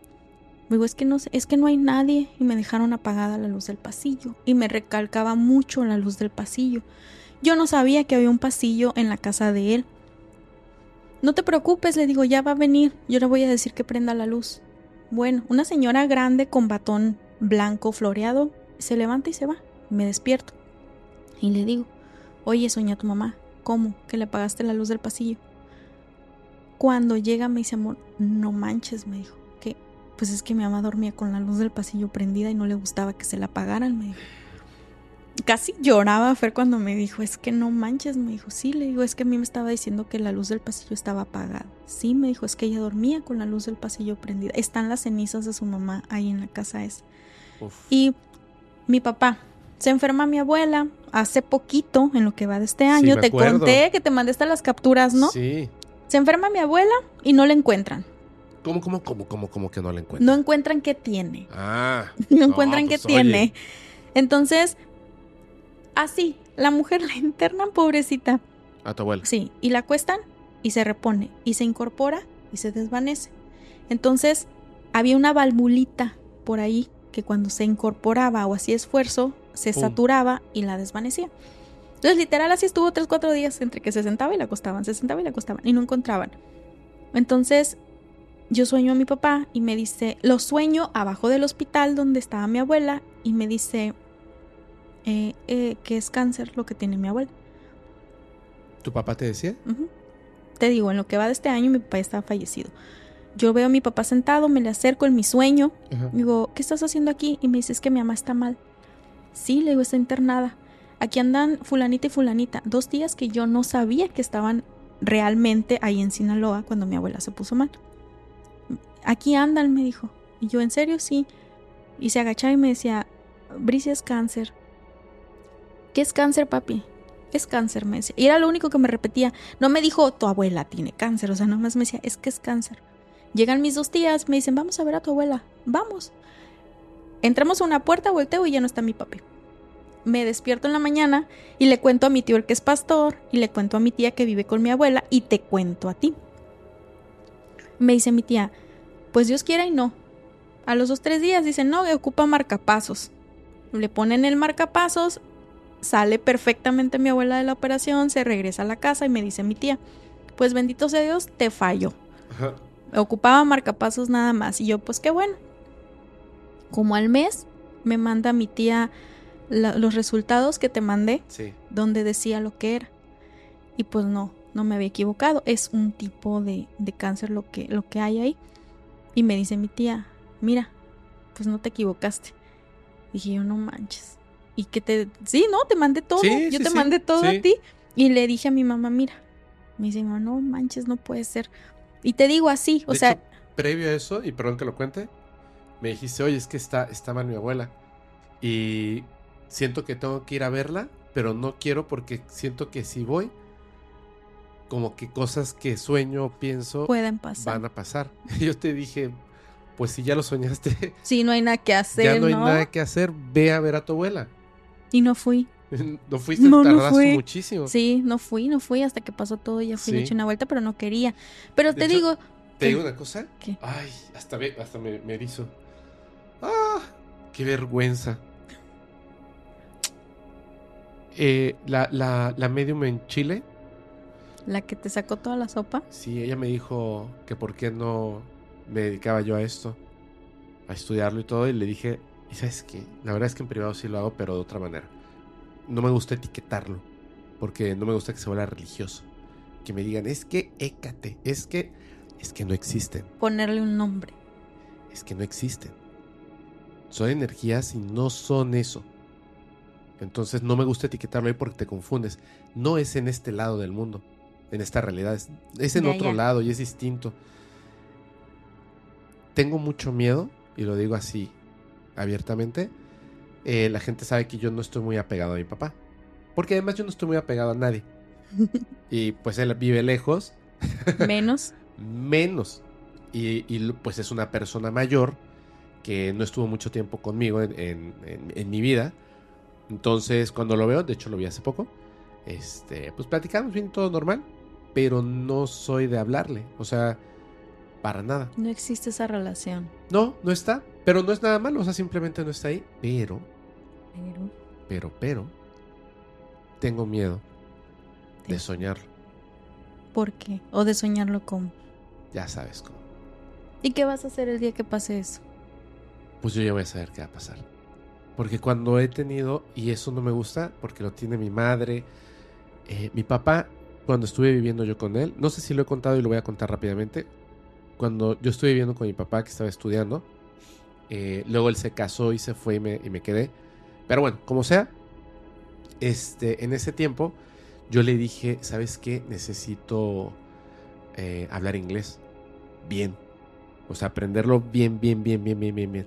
Y me dijo, mira, eh, mi papá tiene eh, en su carrera, tiene una especialidad que hizo en Washington de, eh, O sea, es este una maestría en Derecho Internacional, Derechos de Autores, Derechos de Autor Internacional en Washington. Entonces, pues es bilingüe así 100%, ¿no? Y me dijo, mira, yo obviamente para poder aplicar para esa maestría, bla, bla, bla, bla, pues ya tienes que hablar inglés. Y sabía inglés, pero no hablaba inglés. O sea, que es como muchos mexicanos. Entonces, él iba con una persona que con todo el respeto del mundo, voy a decir su nombre, se llama Missy Marie Presley. Tal cual. Eh, ella, esta señora, una de las personas más lindas que he conocido en toda mi vida, le enseñó a mi papá cuando él estaba, digamos, muy, muy joven, inglés, hablando, leyendo, platicando. Entonces, me la presentó. Me dijo, te voy a presentar a mi amiga. Y jamás me, me imaginé llegar y conocer a una persona de la tercera edad con una vibra y lindura in- así inigualable. Brillante. Inigualable, de verdad, un, un ángel. Eh, y ella, de hecho, tengo todavía un libro que, que me regaló de Audrey Hepburn. Y este. Me enseñó algunas cosas, o sea, súper interesantes, pero más que nada platicábamos sobre temas paranormales, cosas increíbles, porque se daba cuenta de que me gustaba eso. Entonces me contaba un montón de cosas. Se estaba- daba el tema. estaba escribiendo ella un guion que le compró Oliver Stone. No sé si algún día vaya a hacer esa película, es impresionante. Este. Y bueno. Un día, yo todos los sábados me iba a tomar un café con ella. A un Dunkin' Donuts que está en Insurgentes. Un día me dijo que no podía ir porque estaba mal y que la fuera a ver a su casa. Entonces fui a su casa y llegué. Eso sí lo he contado. Acerqué una silla a su cama, ella estaba acostada. Y cuando llegué había un- un- una gata. Preciosa, así peluda, una cosa hermosa. Y yo la vi y dije, "Ah", así como que dentro de mí fue así de, oh, la gatita hermosa, ¿no? Entonces me senté, eh, me acuerdo que le tomé la mano y empecé a platicar con ella. Y estaba ahí así, me enseñó unos libros, unas anotaciones, un poema, este, porque me, sabía que me gustaba mucho la poesía es- y cosas así padrísimas. Entonces, este, la gata de repente se levantó, caminó sobre la cama, se me subió aquí en las piernas y se acostó y empezó a ronronear. Entonces yo le empecé a acariciar. Y ella me contó que la única persona que había acariciado a su gato era ella. No. Me dijo, mi gata no, No se, se deja. no se deja ni de mi hija, de nadie. Me dijo, yo creo que el- la gata vio algo especial en ti. Entonces, es bien raro porque en esta realidad generas un vínculo. Y el vínculo con tus padres ya lo tienes. No necesitas generar el vínculo, ya existe desde que naciste. Un día, ella mejora.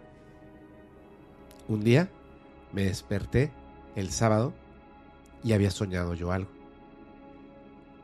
Iba eh, eh, yo caminando por la calle, por esa avenida de insurgentes, hacia el café. En mi sueño ya se me había hecho tarde. Entonces iba como rápidamente para llegar a mi cita con, con Missy. Y ella venía caminando de frente. Pero estaba más joven. Y ella venía y yo la veía y ella no me notaba a mí. Estaba como, como en hundida en sus pensamientos. Entonces yo le decía, Missy. Y se detenía y se detenía un coche que era una limusina negra. Así, al lado de nosotros. Y abría la puerta, ella se subía y me volteaba a ver. Y me decía, ay, discúlpame. No voy a poder llegar hoy. Y yo le decía, ok, te veo después. Y se quedaba así como, como, como pensando. Y me veía, vas a estar bien. Y, se, fue. Ya no fui. No manches. No manches. ¿Cómo te enteraste? ¿Así? Después, ¿quién te lo confirmó? Nadie. O sea, Nadie. así quedó. Sí. Ah, Así. Ay, no. No, ¿ves por qué no quiero Sí, ya ¿Ves sé, por qué no quiero? Es muy fuerte. Es muy fuerte. Es muy fuerte, es muy fuerte. Yo no me Pero- siento preparada yo para estar Mira, viendo. es, es una cosa bien rara porque mm, digamos que me pega porque extrañas ese vínculo. Pero Pero conscientemente sabes que la persona está ahí. sí, exactamente. Eh, siento que es como un paradigma que tenemos donde aprendes a que te duela algo que no te debiera doler. ¿Me entiendes? Sí. Entonces a veces lo pienso y digo, chinga. O sea, si un día sueño con mi papá, donde ya no va a estar este, este filtro social de vernos y, ¿cómo estás? Bla, bla, bla. Y no me dice algo que, que me gustaría escuchar. Yo voy a saber que esa es la realidad. ¿Me entiendes? Y digo, uy, no me quiero enterar de esa manera. Pero lo peor de todo es que siento que es muy probable que pueda pasar así. Entonces, es, es esta parte que se me hace tremendamente interesante. Tremendamente interesante. Pero no me gusta la manera en la que funciona. Exactamente. Por eso cuando me dijiste lo de tu abuela, Que me dijiste, ve. es que tienes que ir. Sí, sí, sí. O sea, sí o sí tienes que ir. Y me has contado otras cosas, pero eso es así de, híjole. Porque entiendo que con el tiempo la gente se vuelve fuerte para esas cosas. Y, y ya hasta lo ven así como que más. Natural, más Mira. relajado. Yo hasta, eh, eso lo medio comenté en un en vivo.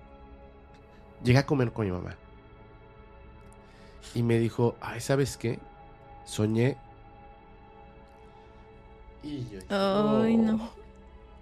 Y le dije, ay, no, mamá. Y me dijo, pues sí, pero, o sea, ella ya, pues con tanto tiempo, No pasa nada.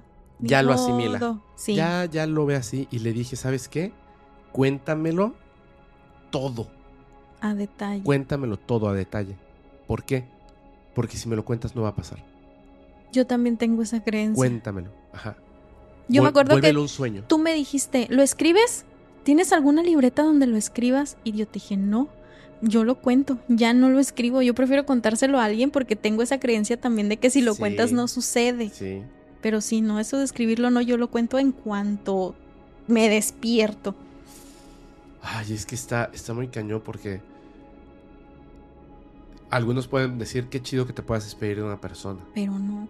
Mira, sabes que yo la, mi papá tiene poquito que falleció, son dos años ahora en mayo. A mí no me caía el 20, yo creo que los primeros nueve meses de que había fallecido, porque vivíamos a distancia. Entonces yo no, a mí no me faltaba ese diario de día, bueno, perdón, ese día a día con él, porque lo mío era por mensajes. Y como yo lo estuve soñando muy seguido, yo sentía que había de alguna manera comunicación con él.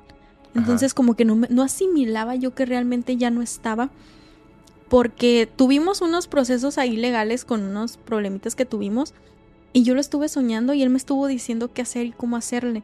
Entonces yo decía, es que aquí está mi papá, o sea, yo puedo seguir teniendo una comunicación con él y yo lo sueño cada que lo necesito, sea su gestión o yo no sé qué sea, pero yo lo sueño cada que lo necesito, cada que necesito saber algo de él. Mira, te voy a contar dos sueños rapiditos Sí. porque estoy mucho de lo de los sueños. Cuando recién falleció, que yo sentí que lo había perdido, mi primer sueño con él fue yo en una casa eh, con mi familia, mi mamá, mis hermanos y mi pareja, en una casa horrible, o sea, de, ese- de, de piso de tierra, una mesa fea, una choza, así, comiendo.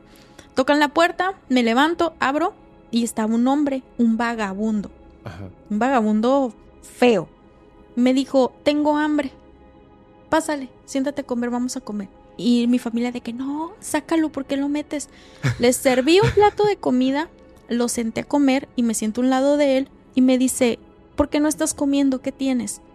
Y le dije, es que mi papi se acaba de, de morir, le dije, y estoy triste. ¿Tu papá no falleció? Me dijo, ¿quieres ver en dónde está? Sí, sí quiero.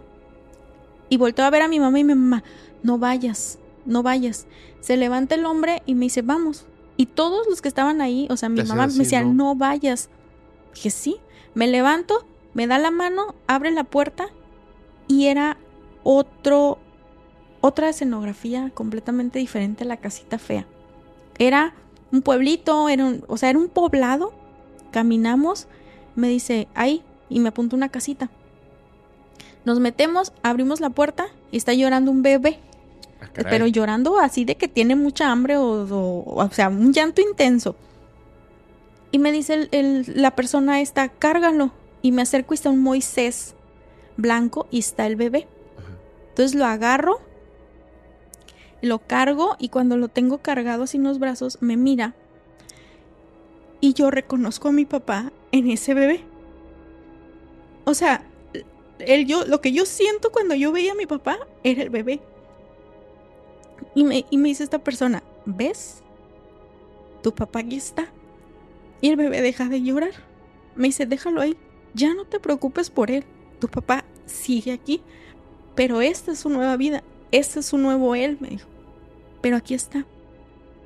Y yo con el bebé en los brazos. Dejo al bebé, me despido del bebé, yo consciente de que es mi papá. Y me voy. Y me despierto. Y me desperté y le conté yo a mi tío y le dije, oye, es que soñé. ¿Crees en la reencarnación? Pues no es un tema, le dije, en el que estoy muy adentrada. Eso pasa, me dijo. Eso pasa y él encontró la manera de venir a decirte que aquí está, que aquí sigue. Y me, me pegó horrible a mí eso. Horrible. Yo me acuerdo de cuando yo tuve entre mis brazos al bebé y es como si yo sintiera la última vez que abracé a mi papá.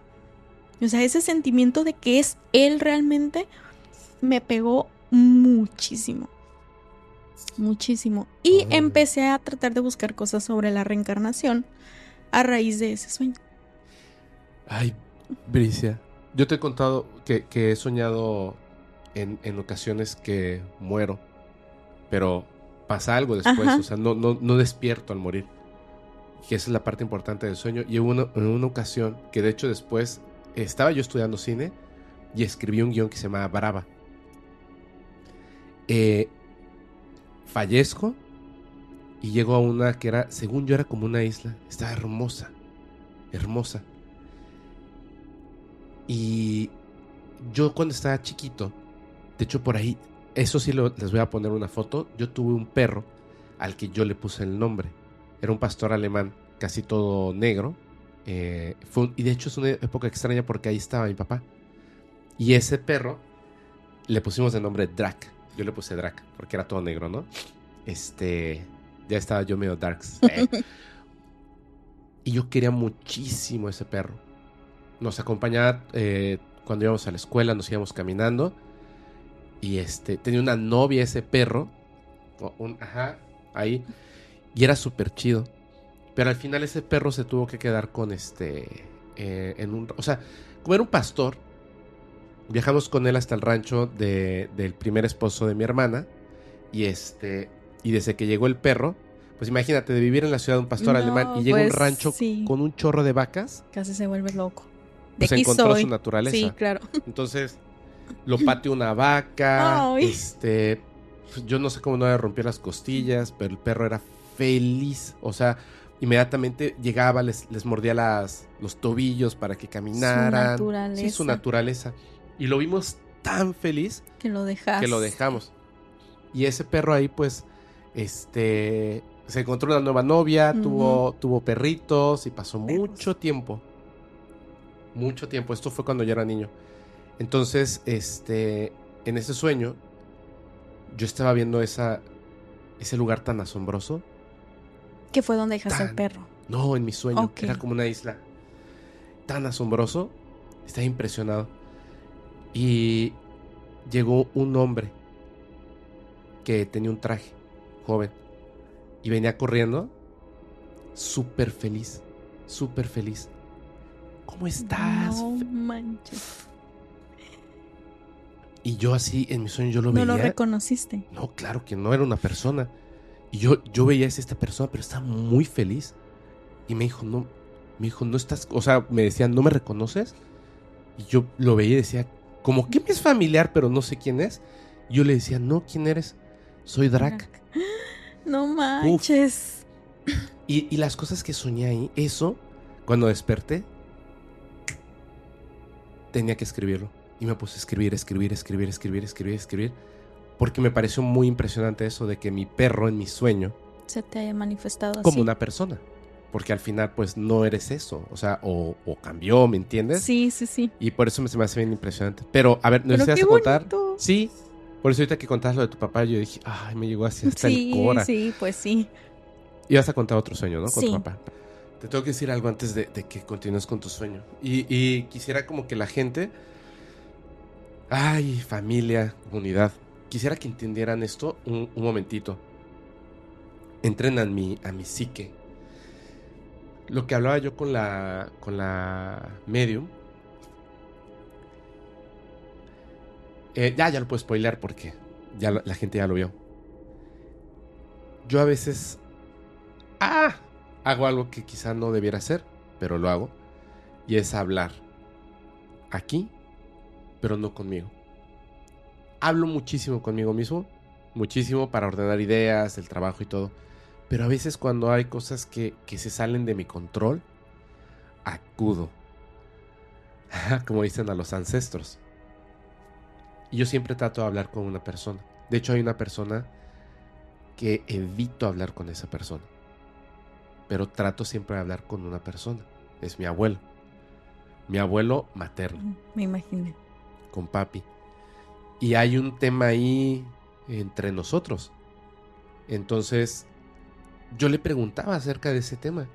Como que por qué me ignoró, ¿me entiendes? Y yo quería que fuera justo lo contrario.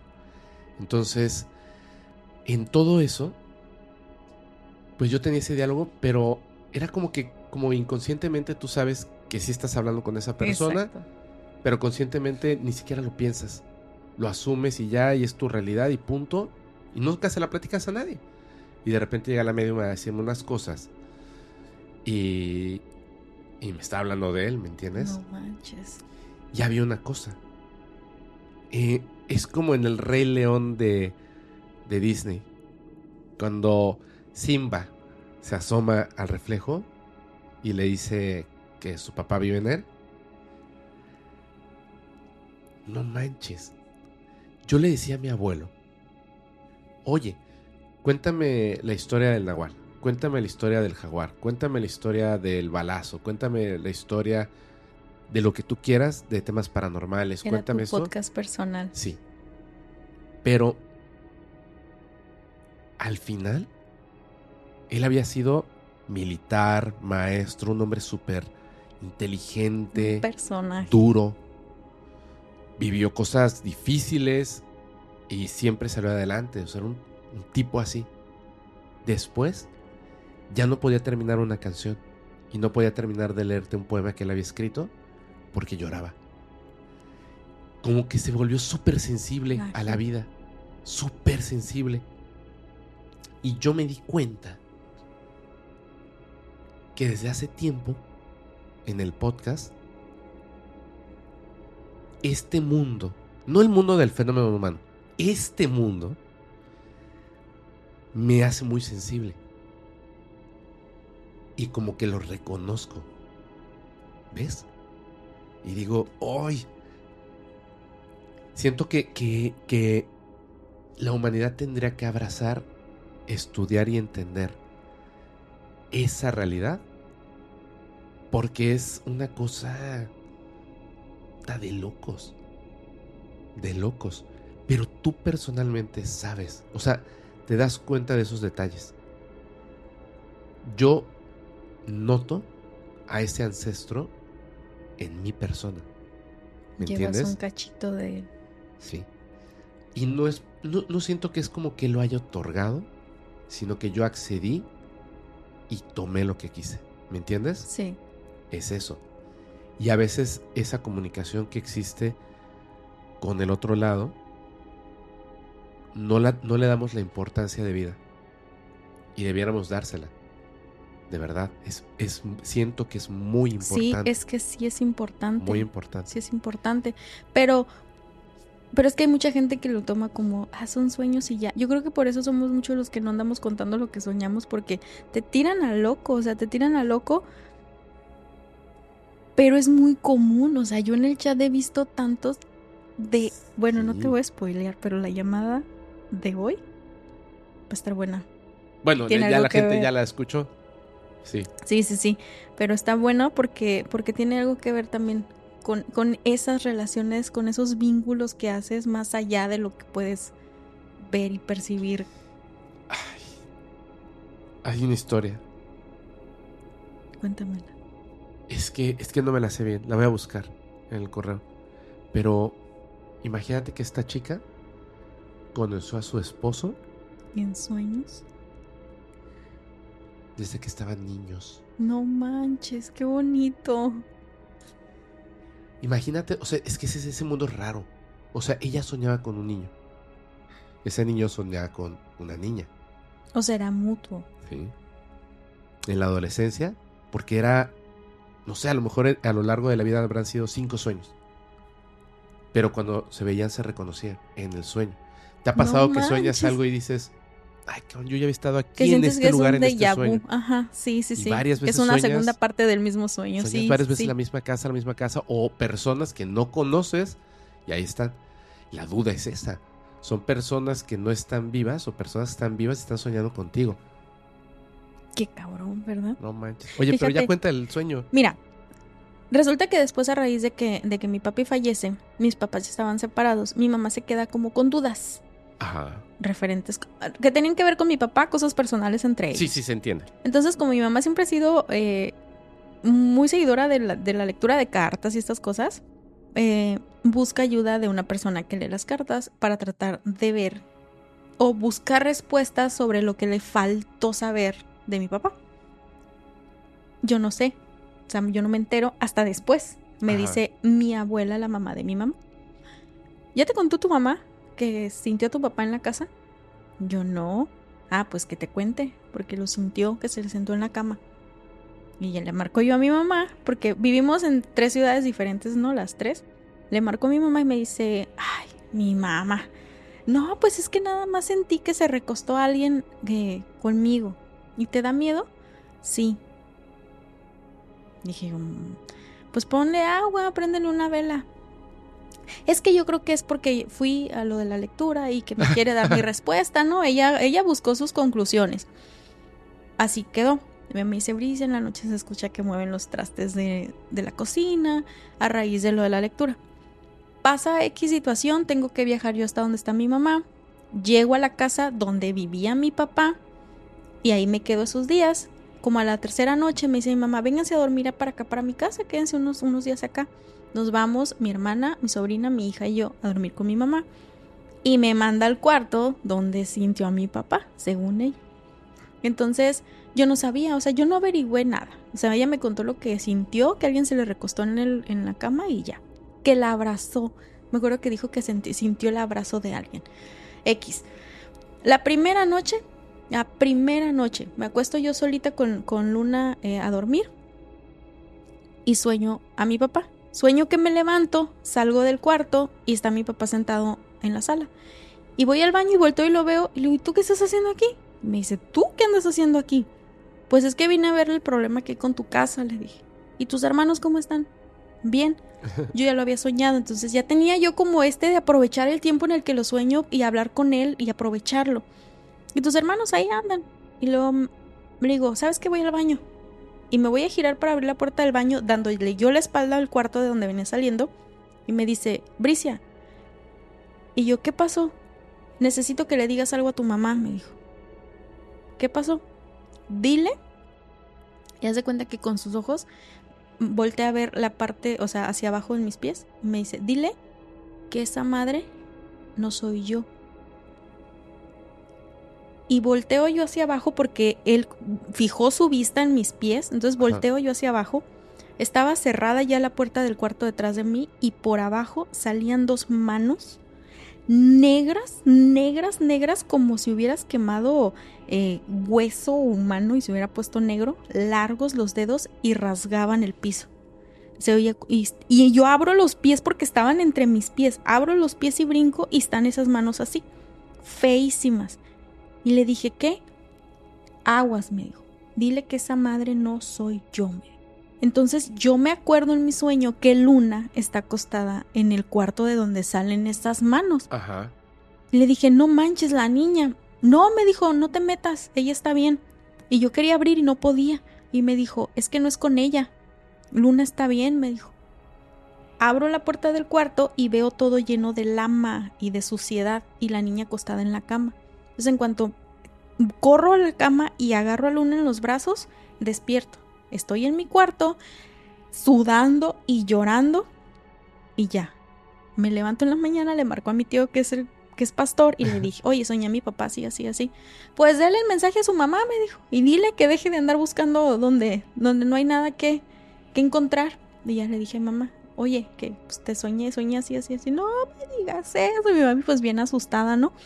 Pero entendimos que mi papá nos estaba dando a entender que eso que se le estaba costando a mi mamá no era él.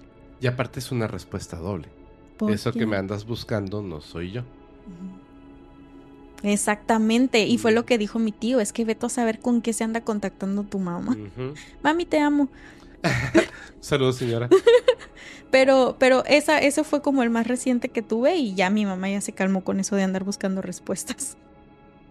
Oye, este. Te voy a, te voy a decir una cosa. Dime, Así, rápida. Ah. ay, ¿por qué?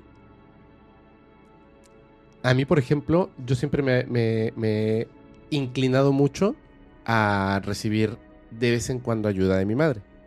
De vez en cuando. De vez en cuando. Me gusta platicar y debatir con ella, no me gusta recibir ayuda de ella. Porque está esta parte de que emocional, de que ella quiere protegerme y entonces posiblemente me vaya a decir algo que no es con tal de protegerme. Sí, claro. Y uno tiene que buscar como otro tipo de ayuda que por ahí he estado viendo. Pero tú, tú podrías hablarle a ella, ¿A quién? a mi madre. Ya lo he pensado, Fepo, pero me da Háblale. miedo. Todo da miedo, todo da miedo. De, en serio, que yo llevo meses que dije, neta, no me va a dar miedo. Y, lo, y voy a hacer cosas. Sí, y la, y la vida, la vida me, me dice, hazlo. Te lo juro. Pensé en un momento dejar de utilizar la caja. Porque utilizaba, como no encontraba eh, la otra de cinta magnética, no sirve. Le puse em, unos micrófonos digitales. Y solo. O sea, no, ahí no se graba bien. Y yo dije, ya no, no voy a continuar por Vas ese a camino. en paz. Y dice Jorge Moreno, mira lo que te voy a regalar. No manches. o sea, fue así como de, güey. pues bueno. Yo todo alucinado con ese regalo porque es la vida diciéndote sí por ahí, ¿me entiendes? Entonces creo que, creo que es también importante, esa es otra parte importante. Y, y al final, pues si se descubren cosas o la gente conecta con eso y se puede llegar a entender un poquito más, yo lo que vaya ahí como Descubriendo. descubriendo, aprendiendo, lo contaré. Y me vale si me dicen, no te creo, ah, pues no me creas. O sea, no pasa nada. Ya estoy hablando como del norte. ya te pegamos el acento. Ya me lo pegaron. Pero oye, es que todavía tenemos que grabar más. Tenemos que grabar más. Pero al rato nos cuentas más. Oh, sí, es cierto. ¿Sí? Claro que sí. Algo que le quieras decirle. Yo primero que nada te lo agradezco muchísimo porque No, hombre, no. ¿Cómo crees? dos temporadas cocinando este, este capítulo. Y mira, Y todavía tenemos que grabar más. claro, y lo que viene. Algo que le quieras comentar a la gente. Esta va a ser la parte 1. Eh, pues que soy bien feliz, que soy bien feliz, que tengo muchos amigos con, con la comunidad paranormal, que me siento como pez en el agua con ellos, que gracias a todos, a todos, a todos, a todos por ser parte de nosotros, porque es el equipo, es el team y es la familia paranormal, somos un chorro de gente y... Pues que si no me creen, no me juzguen, porque ahí voy a andar en el chat y me voy a enojar. no es cierto. Pero Sí. no, yo estoy bien contenta de estar aquí. Gracias. Yo, todos estamos bien contentos de que estés aquí. Todos estamos Gracias. bien contentos. Algo que no hicimos desde el principio, muy mal. No dijiste tus redes sociales. Pues es que ¿Qué? después de las redes del podcast, las mías son las más solicitadas porque ahí me mandas a todo mundo a mandarme Pues sí, mensajitos. pero di- diles cuáles son tus redes sociales. Me encuentran como terca, seca, deep, de profundo en todas mis redes sociales. Eh, nada más que sí soy medio floja para En algunas. Ajá, lo que es Instagram y. Facebook soy más. TikTok leve, nada más voy ahí para para mitotear y ver qué me encuentro. No soy de subir cosas. pero sí, Instagram y Facebook sí soy súper activa y trato de contestarles todo lo que puedo. Pero más que nada en esas dos. Y todavía falta, va a faltar o- otro capítulo porque tenemos que indagar a ver en qué, qué sucede después con, con ahí. Terquita. Terca, muchísimas gracias. Gracias muchísimas gracias. Eh, nos vemos en la próxima. Y le recordamos a la gente que está el correo fepa.podcastparanora.com. Todas las redes sociales aquí abajito. Estamos en casa y les puedo recordar a todos, gracias, que los capítulos del podcast paranormal se disfrutan mucho mejor si los escuchas mientras conduces En una oscura y terrorífica carretera. y no tienes a nadie a, quien abrazar. Chao.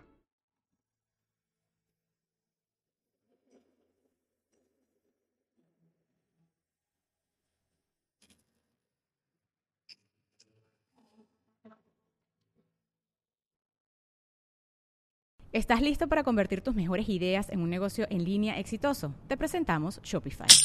Tal vez no lo sabías, pero nuestro podcast More Than Mamis es un negocio y lo empezamos por supuesto para desahogarnos y hablar sobre la maternidad, no para convertirnos en expertas de ventas y del e-commerce. Así que sí, necesitábamos ayuda para vender nuestro merch y poner en marcha nuestra tienda. ¿Y cómo suena con Shopify? Llega otra venta. Shopify es la plataforma de comercio que está revolucionando millones de negocios en todo el mundo. Ya seas un emprendedor desde tu casa o desde donde sea, Shopify es la única herramienta que necesitas para iniciar, administrar y hacer crecer tu negocio sin dificultades. Con Shopify puedo gestionar pedidos, envíos y pagos desde cualquier lugar, brindándote toda la información y estadísticas de tus ventas al detalle. Regístrate para un periodo de prueba con tan solo un dólar al mes en shopify.com barra sonoro, todo en minúsculas. Ve a shopify.com barra sonoro para llevar tu negocio al siguiente nivel. Shopify.com barra sonoro. ¿Estás listo para convertir tus mejores ideas en un negocio en línea exitoso? Te presentamos Shopify.